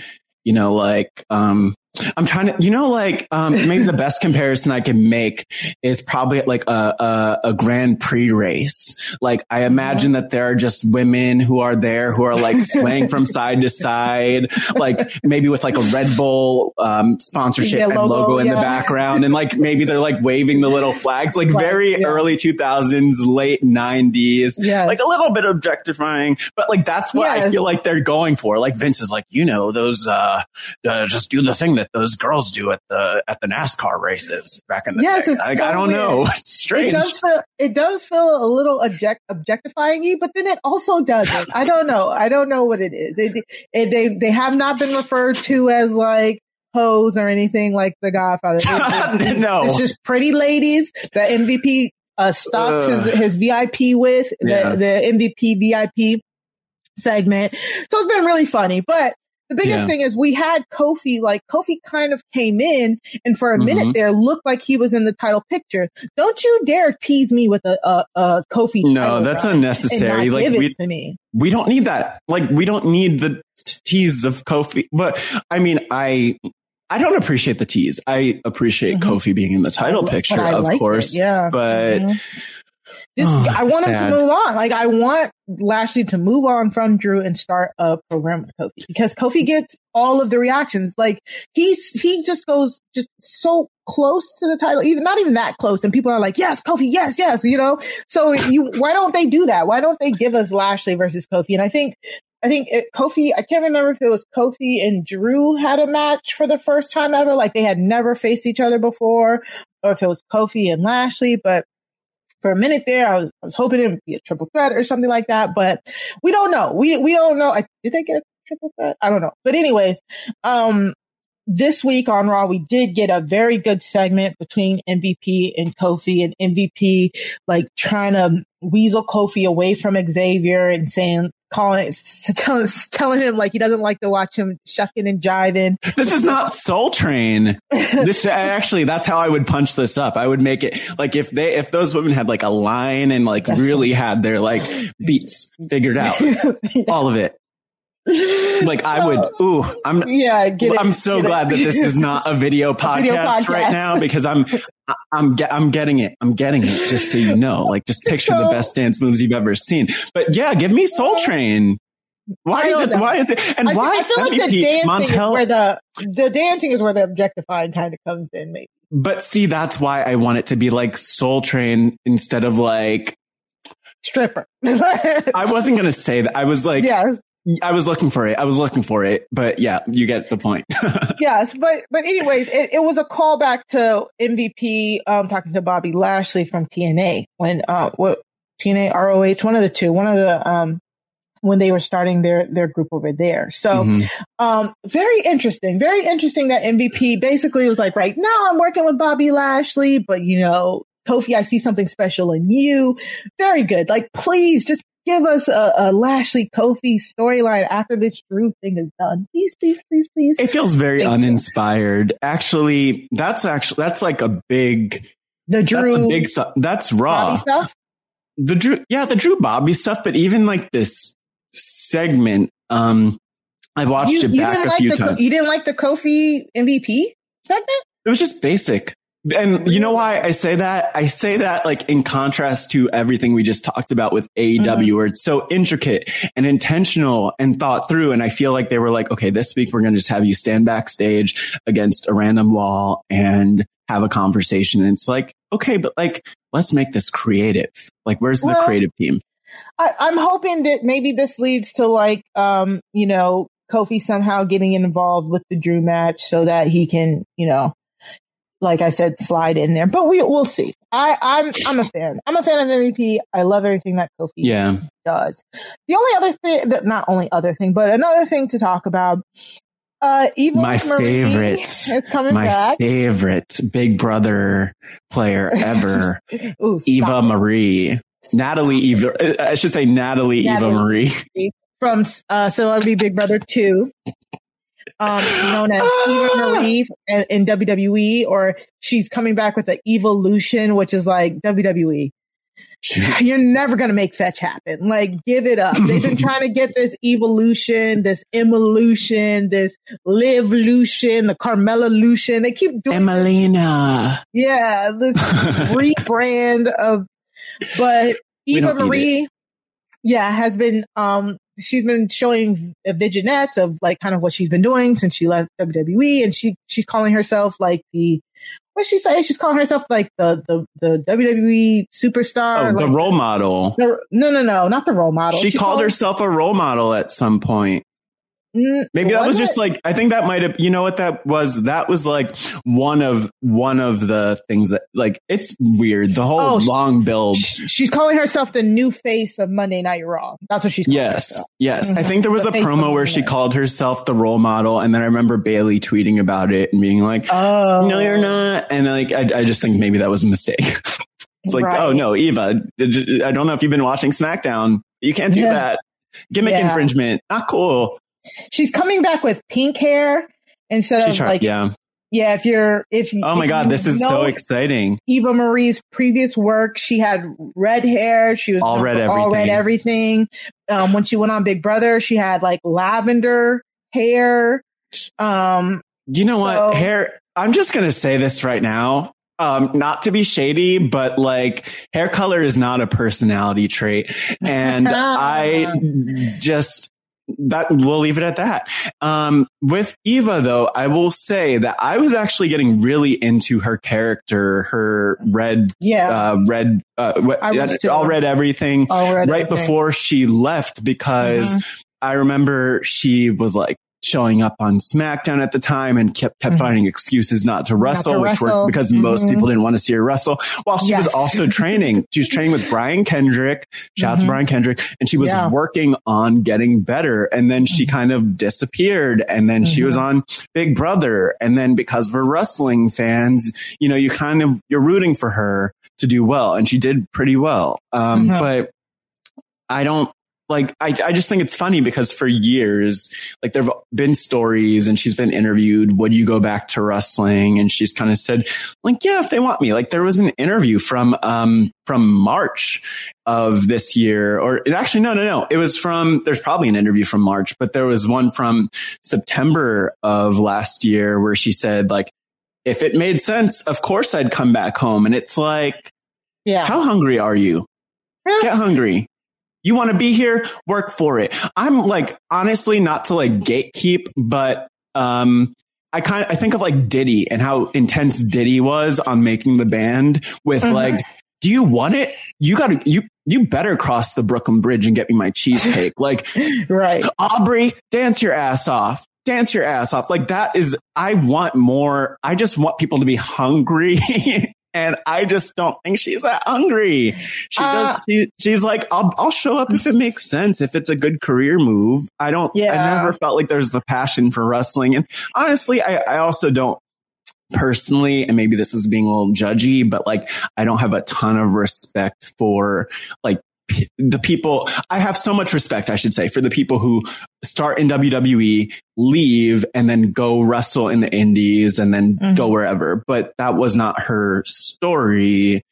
And so I just don't see the passion for pro wrestling being why she's there.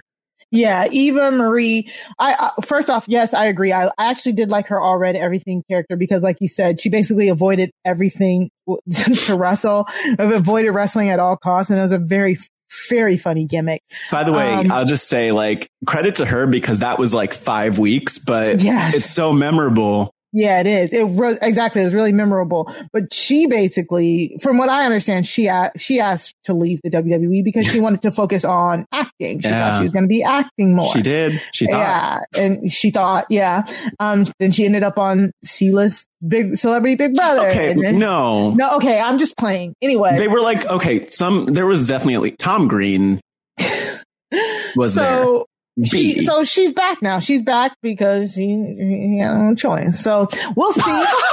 we'll we'll see. She will make her in ring debut. In ring, uh, uh, she'll be live in ring. We don't know if it'll be in ring action, but she'll be live in ring this Monday, the fourteenth. Oh no, she better wrestle. Be- and, and it's fine if it's it's fine if it's not this Monday night, but I need to see Eva Marie wrestle. And we've seen there've been like obviously the training videos. Um, there also have been some rumors I've seen about her being paired with someone. So like, oh really? There are two people I saw mentioned. One is um, Eva Marie being paired with like you know kind of like more of a muscle. So Piper Niven was what from um, the May Okay. Young Classic was Piper, mentioned. Yeah. And then Mercedes Martinez was the other name I saw. And Hmm. honestly, I'm just going to say it now that if they put Mercedes Martinez with the evolution, I'm going to become the number one Eva stan just for Mercedes because I have to support Mm-hmm. my homegirl,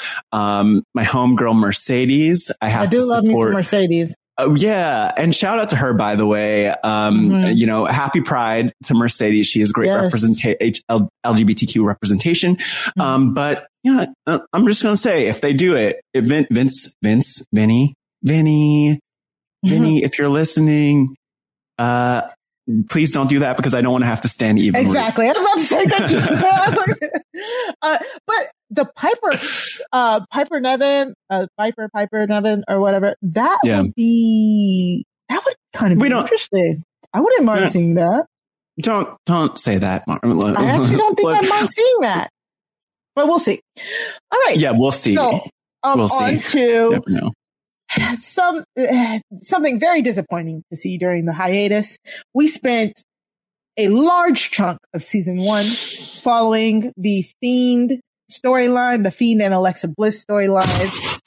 I That was our it- main storyline. I'd say It was our main, yes, yes, it was. And I would say that I, I said it at Wrestle, after WrestleMania night two, when the Fiend lost to Randy Orton, that this was the Don't dumbest at thing me. ever. Yeah, at Matt Scott, because Matt Scott still had hope back then. I But- did. I said that was the dumbest thing they could have done. Where are we going with this now? And I am upset.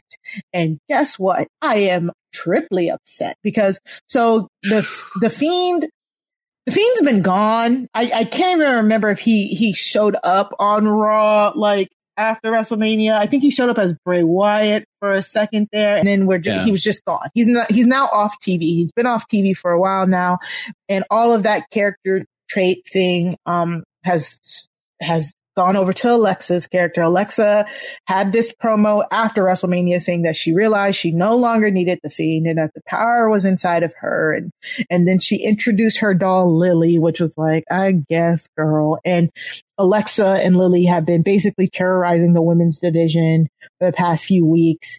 I, I, I don't get it. I don't get it. And I'm no longer invested. No, Um, I don't, I just, I don't, I don't understand.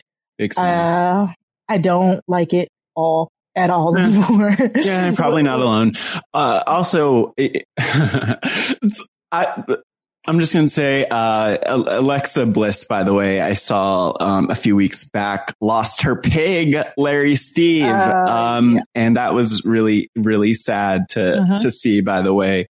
Um, such a big heart as a, as a person and a performer, right? Mhm. But yeah, this is not, like we could make something out of it on the podcast and talk about it and talk about all of the goofy stuff that comes up. And it's, you know, like we just, I don't, So uh, what, where did the heat, like there was, there was some, was- ener- there was a lot of energy leading Into into, yeah. mania and then out, coming out of it, like there was a lot of doubt and like, what was that? Why did we get that? And I was hopeful, as you mentioned. And then, um, now we're here where it's like Alexa went from being like the A story, the Mhm. main event multiple times actually really like closing out the show and being featured and being featured alongside a lot of, uh, uh, alongside The the men, Mhm. and which is huge as we, we know cause, um, you know, Yeah. Triple H and women and stuff, but Yeah. also, um, you know, I, it's, yeah, I don't, I think that I'm still hopeful. I'm just a little confused where WWE sees her because like five months ago, four months ago, three months ago, even it was very clear that they loved and were very invested in Alexa Bliss. And now Well, it's like, I- okay. I think they're. The, I mean, the back is definitely invested in her. Is is it? Is it? Are the fans still like? I mean, I'm. She has her. I mean, that's she has her Alexa squad. Like, there's people she will never alienate. It's Totally. just this character here now. Like, so she she kind of gotten into it with um like Shayna and Nia. They they ended up who we you know we also featured a lot. Shayna and Nia ended up uh, losing their titles to uh, Natty and Tamina, and um Shayna and Nia have also kind of just gone their separate ways because during their rematch, Reginald got in the way, and then Shayna and Reggie had Reginald had a, a had a match together. And in this week's clip, um, during Alexa and Shayna, Shayna had came on like the play, the playground, Alexa's playground, a few times before this. And during this segment, Shayna blames Alexa. Th- this this segment, let me let me go back. This segment from this Please. week uh, was very very uh, polarizing. A lot of people either they well, a lot of people just kind of hated it. So either hated it or loved it. But basically, Shayna comes on the playground, t- talks to Alexa, and says, tells Alexa that she's the reason that she's been losing. Um, that her that her and Nia lost their their titles. Um, and that uh, why Reggie beat Shayna is because of Alexa. I actually liked this portion because as somebody who was still just dipping my toe in and out of this storyline, Shayna clearly states why she is no longer like with Nia and Reggie, why Mhm. she is turning her anger on Alexa and Lily. And it is, it Mhm. is so succinct. And I like that. I liked every part of Shayna's part in this segment. um, Alexa basically doing her little kid possessed thing and, and, and saying, and Lily having Lily there and Shayna basically takes Lily. She says she's not afraid of Lily, No. throws Lily She- down. no. Don't Um, do that. Alexa is telling her you basically don't do that or, or staring at her crazy. Alexa's basically doing a lot of staring with those contracts. Um, and then Shayna steps on Lily and it's like they, they did a really good job of cutting this all together. And then Alexa is basically like, Oh, you shouldn't have done that and all meanie face. And so Shayna fire starts popping up. Shayna like runs up the ramp. It's fire, fire, fire, you Yeah. know, and Shayna's kind of like running around acting scared. It, it, it cuts to Shayna in the back again, very cinematic where she's like trying to get out the door, but she can't. Lights are like flickering. It goes like very horror movie ish. And Yeah. Shayna's just trying to find a way out of the, um, the Thunder Arena, uh, Thunderdome. and so, um, she then goes into like a, a locker yeah. room area and then there's a mirror, there's mirrors everywhere, a mirror. And then Lily is behind her and she like throws something at the mirror, but Lily's still there. And then we, we close up on like, She kicks the mirror. Yeah, which Shayna's like, like, she kicked the mirror. Okay, yeah, my bad. But um, like Shayna's like hands on her head, and she's like, like making this worried face, and people were like, "Oh, this is bullcrap!" Like they're making shit scary. Why is Shayna crying? I I, I saw all of the. Maybe it's because I saw all the reactions before I actually saw Yeah. the clip. But once I saw the Mhm. clip, I was like. Damn, Shayna is acting. I actually, I really actually like this segment, um, because I have said it on this podcast. I Yes. love this Shayna. I love seeing Shayna's charisma. I love when Shayna talks. I love that now apparently she can go and be in like the Saw franchise because she was a very good like horror movie actress there for that last 10 seconds. I re- I'm I'm like in. I'm like legit, and I don't. She wasn't crying. Her eyes were like watery a little bit, but I thought Shayna did a great job in this segment, uh, given what creative asked them for. Do I think this is a great narrative? No. Uh, do I think it's a bad story by bad creative? Yes. Do I think Shayna knocked that out of the par- park? Hell yes. So I don't know. Mm. I, I'm in the. I'm kind of in the the side of I, I like I like the segment. I like Shayna. Yeah. Um, first of all, where do I go first here? So one, I guess the first thing I just want to mention is I think that the, everything you said is like super valid. And I think I kind of agree with a lot of it, but the problem is I just don't feel like performers talking to dolls or to inanimate objects.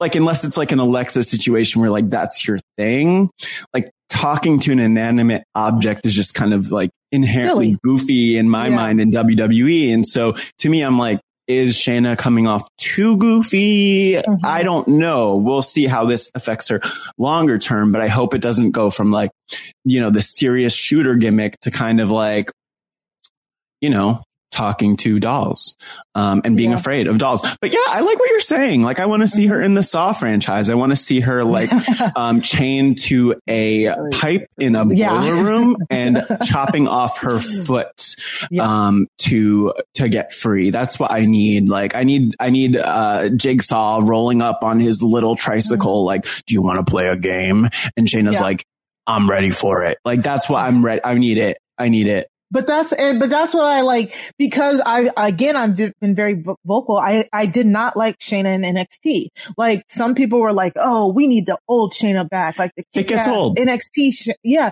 I didn't like her. I didn't like that boring, dominating heel. And let's be real, just a year ago, people didn't like Shayna running through the women's elimination chamber match, beating everybody when she was still doing that dominant heel character.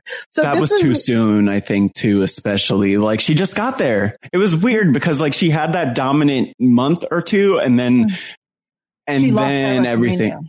Yeah. And then everything mm. kind of changed and shifted Changed. to like the Nia stuff and like Yes. more over time, especially now, like more of the, actually, I don't even know if I would really call this like, co- it's kind of comedy. It's not comedy. It's just it's not charisma. exactly. It's not. Yeah, it, it's like right now. It's just it's because you you get the creepy vibes. It's actually, I guess, a good comparison is the Alexa Randy Fiend stuff, where like it's not Oh, yeah. comedy. You could laugh at it, and we laughed a lot at a lot of it. But like at the same time, like hopefully we're getting that from Shayna. And you know what? And that's what I Maybe feel we're getting. I feel if I'm gonna getting be hopeful. still cool Randy Orton reaction to this Thank weird you. stuff. That's what I'm Shayna saying. Doing that, yeah. That's what I'm just getting at, where I'm I'm coming around to it as I like verbally process all of this because um like yeah, maybe Shayna could benefit from some of the glow of Alexa, which clearly was just on the Fiend and Randy. So I'm I don't know why I stay hopeful, Yeah. but know. I, mean what other, what other choice do you have, right? Yeah. And, and like I said, the storylines can definitely be crap, but it's, you know, the superstars are the ones who like really, you know, make it. And I, and I do Yeah. think Shayna is doing a pretty good job tur- turning shit into, you know, chicken shit into uh, chicken salad. So I don't know. That's just me. And, and like I said, I, I love Shayna showing personality, just period. Give me some personality. And that's why I, like the crowd is so fickle. Like that's why they should never listen to any of us because Mhm. the crowd is so fickle. They go back from I I hated Shayna dominating all the women, and I was so happy that Becky beat her. To um man, they're making Shayna look goofy, turn her back into like a dominating heel. It's like you can do both. Like she like she is showing some charisma. She's showing some um actual um Uniqueness, personality, yeah, nerve. and talent. So Mhm. I just, I just, I, I, I, I didn't find it as bad as I think a lot of people did. Cause it was like, people hated it. Like that, it was trending for like a day and a half that people just really didn't like that segment. So Hmm. Can't All right. blame them. I know. Not everyone loves chicken salad. yes, it, it- that's true. That, that is true. That is true. I I don't, either. so, uh, on SmackDown, I mean, SmackDown is just, I, like, I, like I say, I don't watch Raw live. I normally watch SmackDown live. I, I don't miss a SmackDown to be quite honest. Um, because the Roman, Jimmy and Jay Uso stuff has just been phenomenal. Give us that The- day one ish. Yes, the, the storytelling amongst the family and then Jim Mm. coming back trying to sway Jay over to his side, but Jay being loyal to Roman, but then Roman basically saying, you go back to Jimmy, you'll just be another one of the Usos. You're no longer the main event. It's just, it's just so good. And it's so horrible because Roman is such a bad guy. And it's so You know what? Speaking of speaking of uh, going back to Eva and uh, Celebrity Big Brother 2, uh, we got Tamar Braxton as the winner. We've seen Braxton family values. I want Oos family values now. Give me Oos family values. I would love to just see it all worked out behind the scenes and throw in Naomi. She's in the family too. Get her over here to SmackDown. We need her. And also they don't, they have a pretty light women's roster right now. So oh my God. knows? Very light. very light. Hmm Like half of the women's, half of the SmackDown women's roster was just let go. So please, please, please. they didn't notice, you know, the equality. The You know, equality. they they're featured. Yeah. We don't want to have an all women show, so we have to release all of the really great women who are on SmackDown. Sure. Yes. And and Naomi has been tweeting like whenever like Roman messes with Jimmy, Naomi uh Naomi's been tweeting like I'll get him, I'll get him. It's so good. Like this the the show it's being carried by Roman, Jimmy and Jay or Jay and Jimmy. You know, I love that whole like they Jimmy and Jay have been um trying to go after the tag team titles for the past few weeks and Roman correctly points out like um you guys opened the show for the tag team titles to Mhm. Jay and he's like Jay when it was just me and you you were main eventing and and he's doing Roman is doing some top tier manipulation and gaslighting like it is Yeah. like top freaking tier which is Love it. this so yeah Would love to be gaslight me, Roman. Gaslight know. me. Ooh, yes. He is Uh. he is like the best wrestling right now. I don't care what anybody says. I, I really don't. He he is carrying that show. And so um the Mysterios won the tag team titles from the Dirty Dawgs a few uh, it was a month or so ago. Yeah. Um maybe at the pay per view. I don't know. Sure. Who cares? But um, remember. so Rey Rey Mysterio and Dominik uh, Mysterio are now officially the first ever like ta- father son tag team champions in like WWE history. And Yeah. so uh, Jimmy and Jay were trying to take the belts from them, but like Roman kind of he got them disqualified.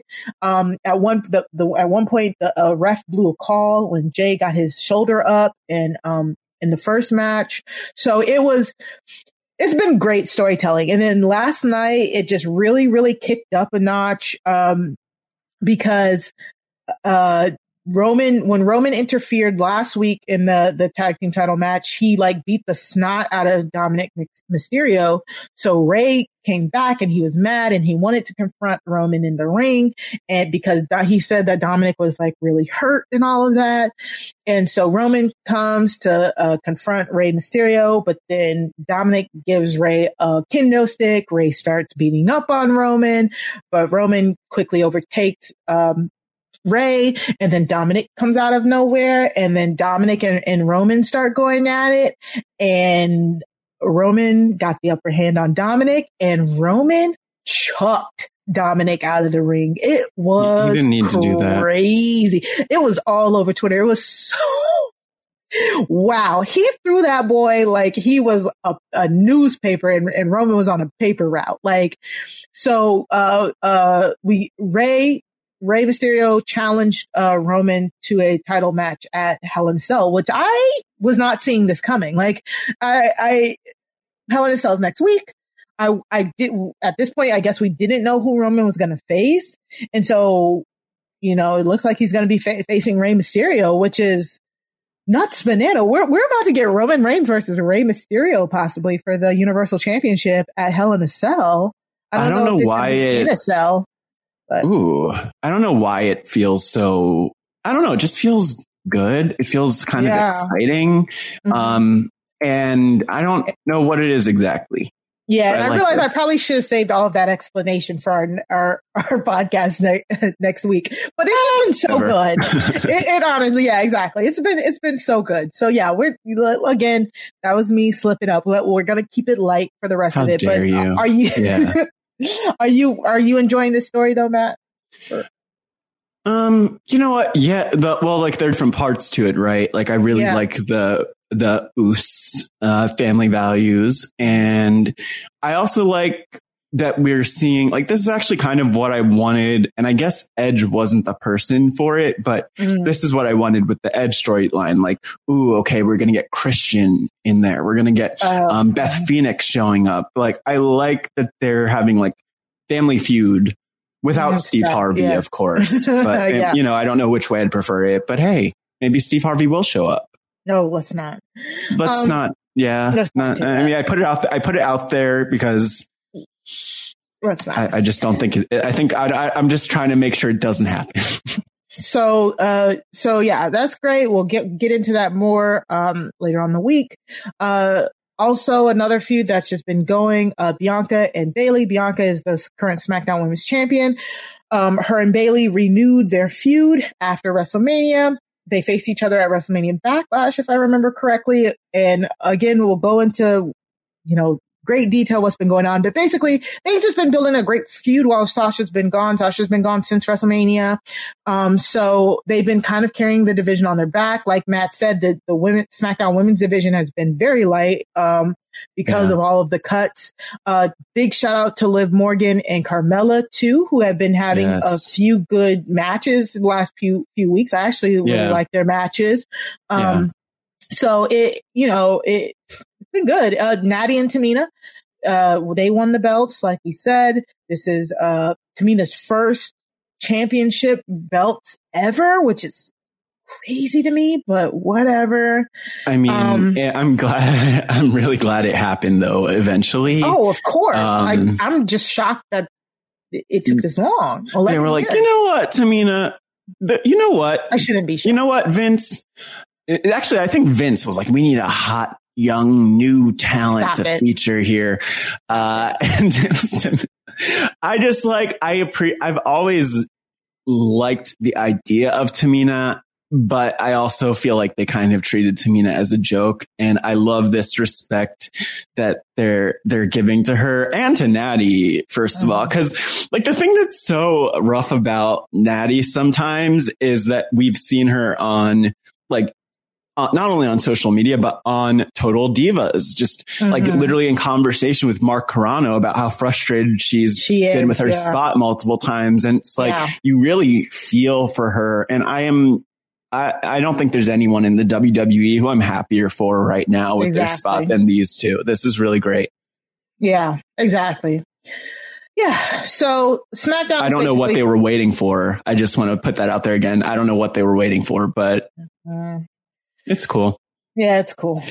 SmackDown is firing on all cylinders. It really is. It is like a, you not a must a must watch show. Yeah. Yeah, and and and and speaking of firing on all cylinders, Pat McAfee on Yeah. commentary. What? That man is standing half the time.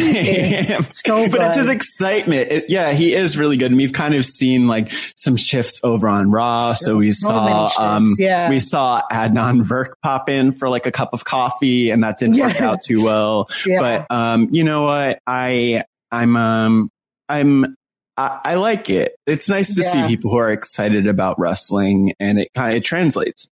Oh my gosh, yes. Pat McAfee and Michael Cole on the announce table. Didn't know that's what I needed, but they are really good.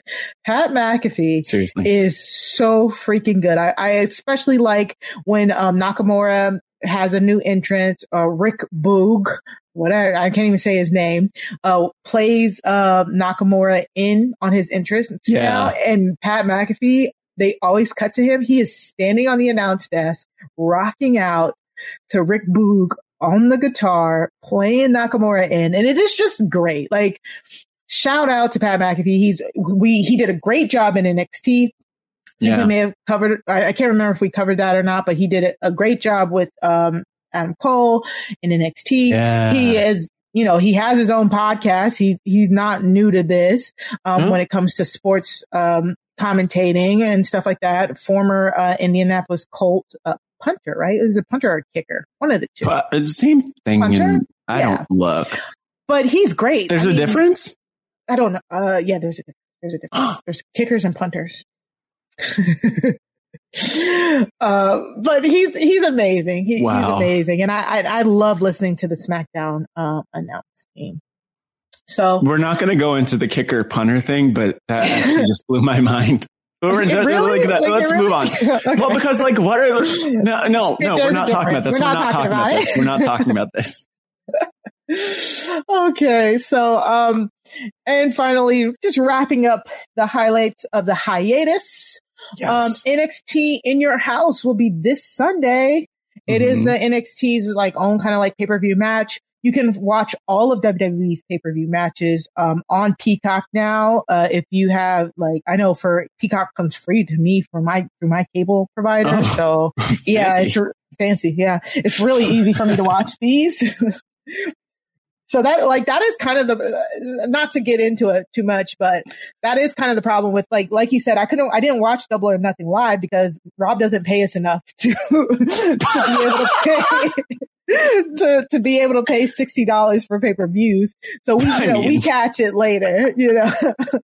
Yeah, no, Um, no, we, Mari, you know, our contracts are big. We're getting, yeah, we're getting look, WWE. let me just say, this is our full-time job. Yeah. Just so you know. Thank you, Rob. I feel like, by the way, let me just say, cause you mentioned Rob. Um, I, one thing I love about Sasha Banks, and I don't think I've ever said this on the podcast, random side note, but she tweets Vince McMahon sometimes. Oh, and I yes. literally have like screenshotted you, some of these tweets. Thank you, Vin- Vinny. Yes. Please. Prayer emoji hand. Oh my Yes. God. I love Sasha so much. Um, the boss, the real Yes. boss. One day we're just going to tweet out, "Thank you, Rob." Like, Oh no, I'm literally just going to tweet Robbie, not even tag him. Yeah. So, um, yeah, we, so it, it's hard for us to watch some of those pay per views. Uh, so if you, you know, Mhm. shout out if you, you got any links, whatever. Um, so NXT in your house, it's another one of those, uh, takeovers where it has like a five match card. Um, the NXT championship will be a fatal five way between Karrion Kross, who is the current champion, versus Adam Cole, versus Pete Dunne, versus Johnny Gargano, versus Kyle O'Reilly. Um, I mean, this match is like it's for the championship. Karrion Kross does not move me as the champion. Any one of these, I know, I know. Um, I'm, I don't know why I'm pretending to be shocked, honestly. I know. I don't know why. You don't. uh, the four, any of these four other guys could take the championship, and I would love it. But I don't think that's going to happen right now. No. Um, I Not think now. I'm. I'm pretty sure I'm on record saying that I. The only good thing about Karrion Kross is Scarlett. yeah. So it's whatever. I. I this match. Um. I'm going to just say I think Karrion Kross is going to take this. I do like a good bald wrestler with some tattoos. So, you know, I think that goes for him. But yeah, the, Karrion Kross. And Yeah. I think everyone else kind of has things going on that, like the yeah. Adam Cole, Kyle O'Reilly, thing is the thing that stands out to me most. But yeah, I, I'm, I mean, I'm not really, I'm just thinking about five way matches too. Yeah. And I like don't five way. feel like I mean, yeah, but I don't think WWE loves to. This might be based on nothing, so correct me if I'm wrong, somebody. But like, I don't feel like they love to switch titles in like big matches if they want it to be consequential and meaningful. They Yeah. like one on one or like even triple One-on-one. threats, but not like a five threats, yeah. person where there's so many shenanigans. Yeah, I forget. I, I have to ask one of my best friends because he he used to break it down for me. He was like, I think it's something like triple threat. You'll you might see a um title switch, but a fatal four way you won't. Something like that. It- but either way, I do like I- I like Yeah. fatal five way matches in a sense. Like if if it's covered right and it's done right, there can be things going on all the time. You know, Yeah. like people fight on the outside, people Yeah. fight on the inside, whatever, whatever. So the match style Everywhere. itself, yeah, I'm excited about, but the the match, eh, whatever. Um, next Mm. we have the NXT Women's Championship match: Raquel Gonzalez versus Ember Moon. Again, I think, Gonz- I mean, she's retaining, I Yeah. assume. yeah, she just got it, and Yeah. she'll, she'll she'll more than likely have Dakota Kai in her corner because Yes. I, I you can't convince me that they're not gonna do something where D- Dakota or Raquel turn on each other at some point. They have to tell that storyline. I feel like Yeah. first. Um, and Ember Moon, Ember Moon, a former NXT Women's Champion herself. Uh, she came back down to NXT to kind of get her mojo back. Um, and Mojo you know, if you will. yeah. She, I mean, she is she is a credible challenger. I love everything Ember does in the ring. I mean, she still has one of the best women's finishers of all time. Um, one of the best finishers over all of Oh, all yeah, time. like exactly. especially from a consistency perspective of Mhm. hitting it and it just having that impact. Love it. Love Yeah. yeah. But uh, she still doesn't, for some reason, doesn't feel like a credible challenger, just in the sense that True. they're still building Raquel. Yeah. So we're definitely going to go with Raquel on that one. Yeah. So I am this kind of I'm excited about this. We Mhm. really shocked? Uh, the No. winner takes all match of the NXT Tag Team Championships match. Championships and the North American Championship are going to be put on the line. So Bronson Reed is the current North American champion. Um, I think he took it off of Johnny Gargano. Um, and then MSK are the NXT Tag Team Champions. We have covered them. We are all know I am uh, MSK uh, Mark fan stan all of Mhm. the above. I love I love um, MSK. And so and there it's going to be them versus Legado del Fantasma. I love Legado del Santos Fantasma. Escobar. Yes. Uh, Raul Mendoza and Yes, get that in. Joaquin Wilde. Yes, I I love Legado del Fantasma. So this match, and, Mhm. and I and I love this kind of gimmick match where whoever wins takes all the gold. Yeah. I love that. I love, they don't do these enough. Yeah, they don't do these enough, and you just know there's going to just be a lot of high flying and a lot of hard hitting in this match. So No, I, by I'm the way, I. I love this type of match where it's like you have champions on both sides. So no matter what, somebody's going to lose something. But, um, I, yeah, I, I feel like NXT really loves Bronson Reed and MSK and WWE wants to like build them up. Um, Mm-hmm. and so this is going to be fun. This is going to be fun. I've come around to like MSK, Bronson Reed. I'm still figuring out, but me too. Yeah. me too. Actually, yeah. I still don't. I'm still a little Not for us. yeah. but I, I'm excited about that match, and I think I think Bronson Reed and MSK are going to take this here. But I think that's going to be Yeah. match of the night.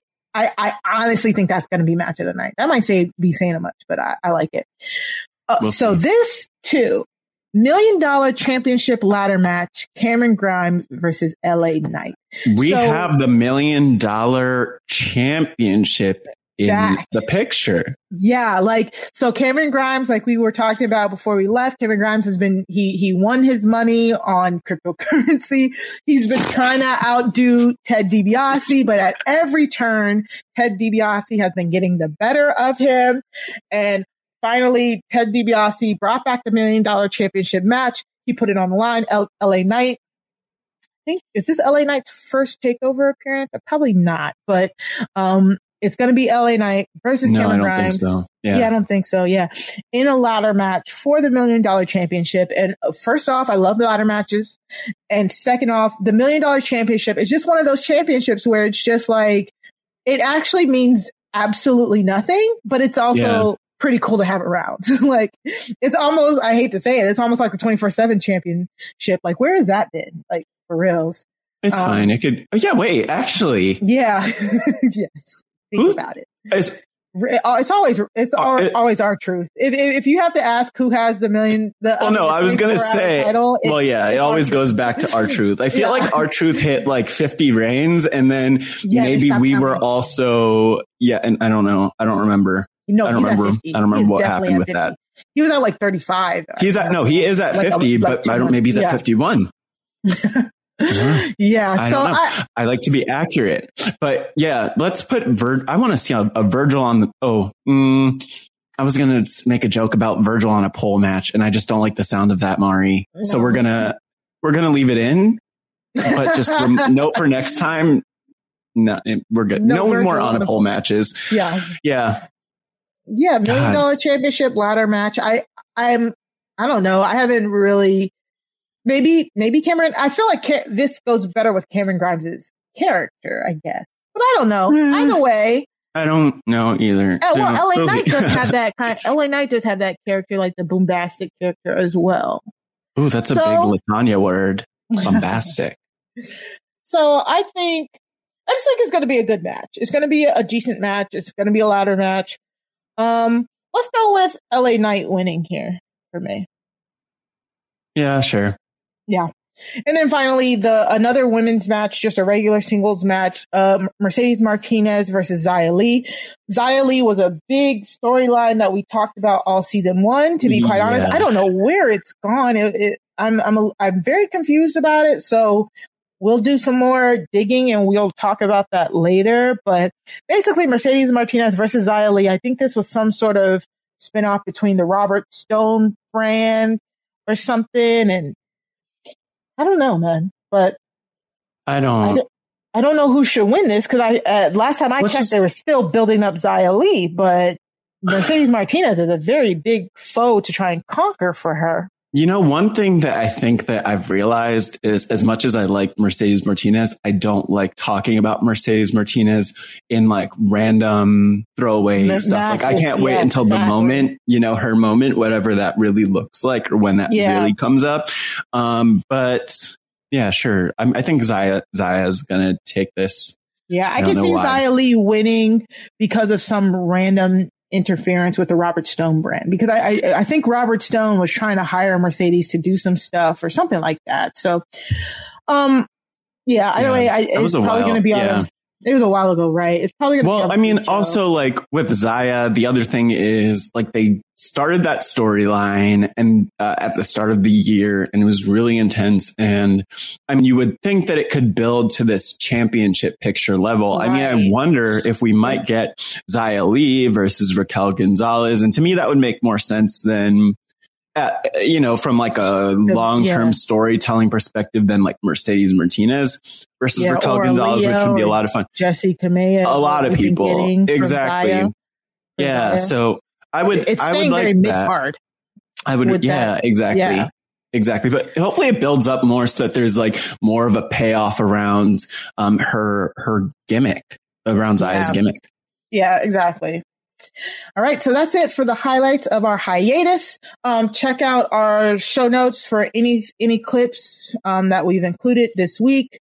Um, again, little light on the clips, just because we're just hanging out, we're chilling. We're Um, so next up, our final segment, the shoot segment, where each week we talk about anything unplanned, unscripted, or any real life occurrences that have happened have happened in wrestling. And since basically this has just been a long shoot episode, that's that's what we um, decided to do this week. We're just gonna use this time to tell you like we're back. We're excited to be back for the second season. Um, we're planning to do more new segments, as many um, as po- uh, many different ones as possible. Um, we're gonna have great guests. Um, again, some guests that we might have had on before, some new guests, some Yeah. new people. Like just Switch you it up. switch it up. Yeah, we're gonna we're gonna really try to bring this uh, second season. We're gonna try and um, pull in as many um, more communities as possible. We want to be Yeah. all, more inclusive. We want to Yes. reach out, really reach out and touch the the wrestling community in some way, shape, or form. Um, Matt, are you excited about the second season? I am. I am. And I think that the, it's like, it's like, yes, I am, even though, uh, we've started the second season already. So clearly Yeah. I'm excited for the second season. But I think the thing that I'm most excited by is just like all of the people who will pass through the podcast and all of the different um, communities, as you mentioned, that will get kind of like these shout outs and some recognition. And so, Mhm. um, you know, I think for a lot of you too, um, feel free to let us know, like to DM us. Um, Mhm. Probably not best to like, I mean, who knows? Yeah, if you, I'm not encouraging people to tag people and tweet them that they should be on our podcast. D- I, I, no, but like you can. DM us and email us wrestling at robhasawebsite.com to let us know who you'd like to see. But, um, just think of RHAP and there are a ton of people within this RHAP universe who we would love to have on. Some of them listen to the podcast, some of them don't, but we'll see what we can make happen. We're going to, we're going to make some magic happen. And, you know, I, I, to your point, just about being glad to be back, I want to just say, Robbie, thank you, Robbie. Okay. I don't know why that's like my Sasha Twitter, Yeah, Twitter Vince voice, but I just Yeah. feel it. I feel it. Yes. Thank so- you, Robbie. Yes, and we we really uh, appreciate the RHAP community for embracing us. Um, please help us continue to do this by just uh, showing us the support by subscribing, rating, and reviewing, and share um, and share because share. I was literally mm-hmm. just having this conversation with someone yesterday. Like you could listen to the podcast and that's great, but like tell a friend to tell a friend to tell a friend. Like be a good friend by thinking about your friends and saying who would be who, who, who, who, who, who, who, who, who, who, who would be interested in hearing about this podcast and about pro wrestling, um, through our lens because it's not, I feel like our pot, like wrestling. Yeah, that's great. But what we do is we talk about wrestling through our lens as reality TV fans. And I don't know, as a reality TV fan, I have a lot of fun doing it. I like it. I like what we do. And, um, I think other people, it's cool to see other people kind of get into it and, you know, whether or not they watch week to week, have fun with us. And, um, I've had a ton of fun on this episode already. So I'm just saying. Exactly. Can't wait. Can't wait for the, the magic to happen over the next um, couple of months of season two, really, as we lead up to and build up to the, I don't know what Oh, the biggest party of the summer, summer SummerSlam. Yeah, SummerSlam. yes. And before we go, I just, of course, I have to shout out Black Wrestling Twitter. You guys are amazing. Shout um, out. I was pre- I, I was present at the at the trial of Seahawk, and it just goes to show you that um, communities built around um, different you know, just cultures like wrestling itself it, it's just so eye opening and you meet so many different people. And not only that, but it was just funny. Black Twitter, Black Wrestling Twitter, you are hilarious. That does not mean we that see. other wrestling Twitter isn't hilarious. I just no. wanted to shout them out because on a Monday during Raw, they had 500 people on Twitter spaces or places, uh, a, a, feature that twi- that nobody uses on Twitter. Literally but, no one no one. I, that was my first time ever using it. There was over 500 people there to talk about just, um, different issues within like black wrestling Twitter and stuff like that. And shout out to, uh, at Seahawk on Twitter and everybody who was there. It was so fun, so funny. I think we got a lot accomplished by just talking stuff through. And it, it's just funny. It's when you're a part of, when you're part of a mm-hmm. culture that then enjoys the same thing you do, you just see so many different perspectives. And like Matt said, that's what we aim to do. We aim to just bring our perspective, different perspectives, um, to the world of wrestling podcast. So, uh, thank you yeah. for being here with us. Thank you for riding with us. And we hope, uh, we can reach out to more people, um, as, as much as we can. Yeah. And just like putting a cap on it, representation matters. Mm-hmm. It, it, it sure does. That's, okay. that's the lesson. I mean, that's that's yeah. def- that's our episode title. No, no. but, but, yeah, yeah, exactly. So Matt, time to get out of here. Uh, where can people find you? What are you doing? Oh my God, Mari. Plug yourself. I have some plugs. I have some plugs today. So a lot of different things are coming up actually, but things I'll mention. So one is around like this time next week. Um, you'll see a podcast drop that I'm going to do with, um, frequent guest and friend of the show, um, even though we canceled her at the start of the episode, Grace Leader, aka Stella Use You, um, talking on post show recaps about Pride on FX, which is a six part docu series going decade decade by decade through um, just the LGBTQ fight for civil rights. So that's going to be really powerful. Um, I also see this is what happens when I'm not podcasting. I just get my hands into other stuff. So yeah. I wrote a column, my first column for something called Into Magazine, similarly on the theme. Um, it's a digital magazine, a magazine about the modern queer world. Um, I also released a film. It's like a thing. It's a small thing, you know, check it out, please. Um, at www.lets.care slash film. It's called 20s and change San Francisco. Uh, uh, Lita, Amy Dumas is in that. She pops in. Uh, I'm still wow. reliving that, even though that was two years ago. And, um, yeah, it is, that's, I think that's what I've got But Yes. um, you could also just follow me at Matt Scott GW. And yeah, this is between like this stuff and Mafia and then a couple of other things that will come out in the next week. I'm so proud to say I'm booked and busy. Um, Yeah. cause usually I'm not. So, um, this is, this is going to be nice. Yes, and I'm so proud of you, Matt. Uh, you've been doing great things. So Okay, um, wait, hold on. keep doing it. Before we, before even, what? like before even that, let me just say, Mari, like, Mm-hmm. but okay, so we did get to podcast together for Cook Islands and all of that, and that was great. But like, you are just like the, I don't know, I don't know, you deserve a podcasting award for something because I just see you out here shining. What was I listening to? Like, uh, probably everything. There's, there's been a lot of stuff, but like, oh, I, solitary. You were in the RHAP Rewind. Hilarious, just Thank you. shining. So I'm always, I'm grateful to be here on the Wrestling RHAP-Up, which is my, um, my, my main, my main chick, basically. Yes, same. Yes, thank you. Me too. Jesus. Ow, that, that, I, I laughed too hard. So, uh, as for me, uh, I, you can catch me, like Matt said, I was on the RHAP Rewind a few weeks ago, going over solitary with both Karen and, uh, Chappelle, aka Sea Dog.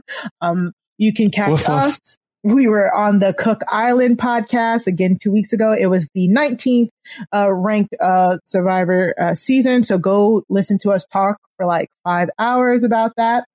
Uh, you can go to Puya's Twitch. Um, and I was on there. I did a two parter with him, a Tier List Tuesday two parter. Yeah. We just, we just finished up the, the second part this Tuesday. We were ranking our, our favorite TV channels. If you want to, um, hear all of the crazy TV shows that I watch or currently, currently watch or previously watch, you can find it there. You can, um, watch the, the VOD. Also, um, just a shout out to Puya because he is currently doing like a subathon all June. He's he's streaming all June. Mm. So please go to Twitch, follow Puya. Uh, you can find a, a link to his Twitch at his Twitter at Puyaism on on Twitter. Yeah. Um, so shout out to him for letting Shout me, out to uh, him. yeah, do the tier list, doing um Among Us amongst us a few times. Um, we were both, like we mentioned at the top, we were both on the RHAP podcasters Mafia game. We you were. can find that on YouTube at Round Up Mhm. Podcast on YouTube. And other than that, you know, once um Big Brother uh it goes live July 7th, I will hopefully be doing some Big Brother coverage. So yeah, same actually. it I'm glad to be back in the swing of things with you, Matt. I'm glad we will be here every week. And um on top of that, we'll be doing some other things. So uh everybody stay tuned. Please uh rate, review, and subscribe. Give us five stars. Uh you can find us at the Wrestling RHAP-Ups podcast feed, wherever you get your podcasts. Um again, you can email us and we might read your email. Send your email email to wrestling at robhasawebsite.com. Uh, Matt, would you want to take over for the rest of our plugs? Yeah. I mean, the only other thing I would say is that beyond emailing us at wrestling at robhasawebsite.com, you could tweet us. Um, you could use hashtag wrestling RHAP-Up. I mean, probably even better if you just tag us at wrestling RHAP-Up, um, at Mari talks too much at Matt Yes. Scott GW. Um, you know, I, I've mentioned before, I'm an RHAP patron. Yes.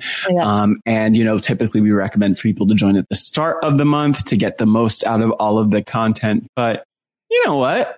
I, I mean, I think I probably joined as a patron in the middle of a month in June. So, I mean, hey, like, show up, do what you Yes. want to do. We're good people. It's a great community of people. Go join the RHAP Patreon, Patreon, um, become an RHAP patron, uh, where you can get access to, uh, the Discord, the patron, the patron Discord, the, uh, patron Facebook. Uh, we will hopefully be, um, doing a few watch parties. So if you want to catch us there, um, uh, join the Patreon. Join us on Discord for the watch parties. Tell them the Wrestling RHAP-Up sent you. That's Please tell them we sent you. Tell them. uh, other than that, watch out for any flying elbows, and we'll see you next week. I'm Victoria Cash. Thanks for calling the Lucky Land Hotline. If you feel like you do the same thing every day, press 1. If you're ready to have some serious fun for the chance to redeem some serious prizes, press 2. We heard you loud and clear. So go to LuckyLandSlots.com right now and play over 100 social casino-style games for free. Get lucky today at LuckyLandSlots.com. Available to players in the U.S., excluding Washington and Michigan. No purchase necessary. VGW Group. Void where prohibited by law. 18 plus. Terms and conditions apply. Protect your dream home with American Family Insurance. And you can weather any storm. You'll also save up to 25% by bundling home, auto, and life. American Family Insurance. Get a quote. Find an agent at amfam.com. Products not available in every state. Discounts may not apply to all coverages on an auto or home policy. Discounts do not apply to life insurance policies. Visit amfam.com to learn how discounts may apply to you. American Family Mutual Insurance Company SI and its operating companies American Family Life Insurance Company 6000 American Parkway, Madison, Wisconsin.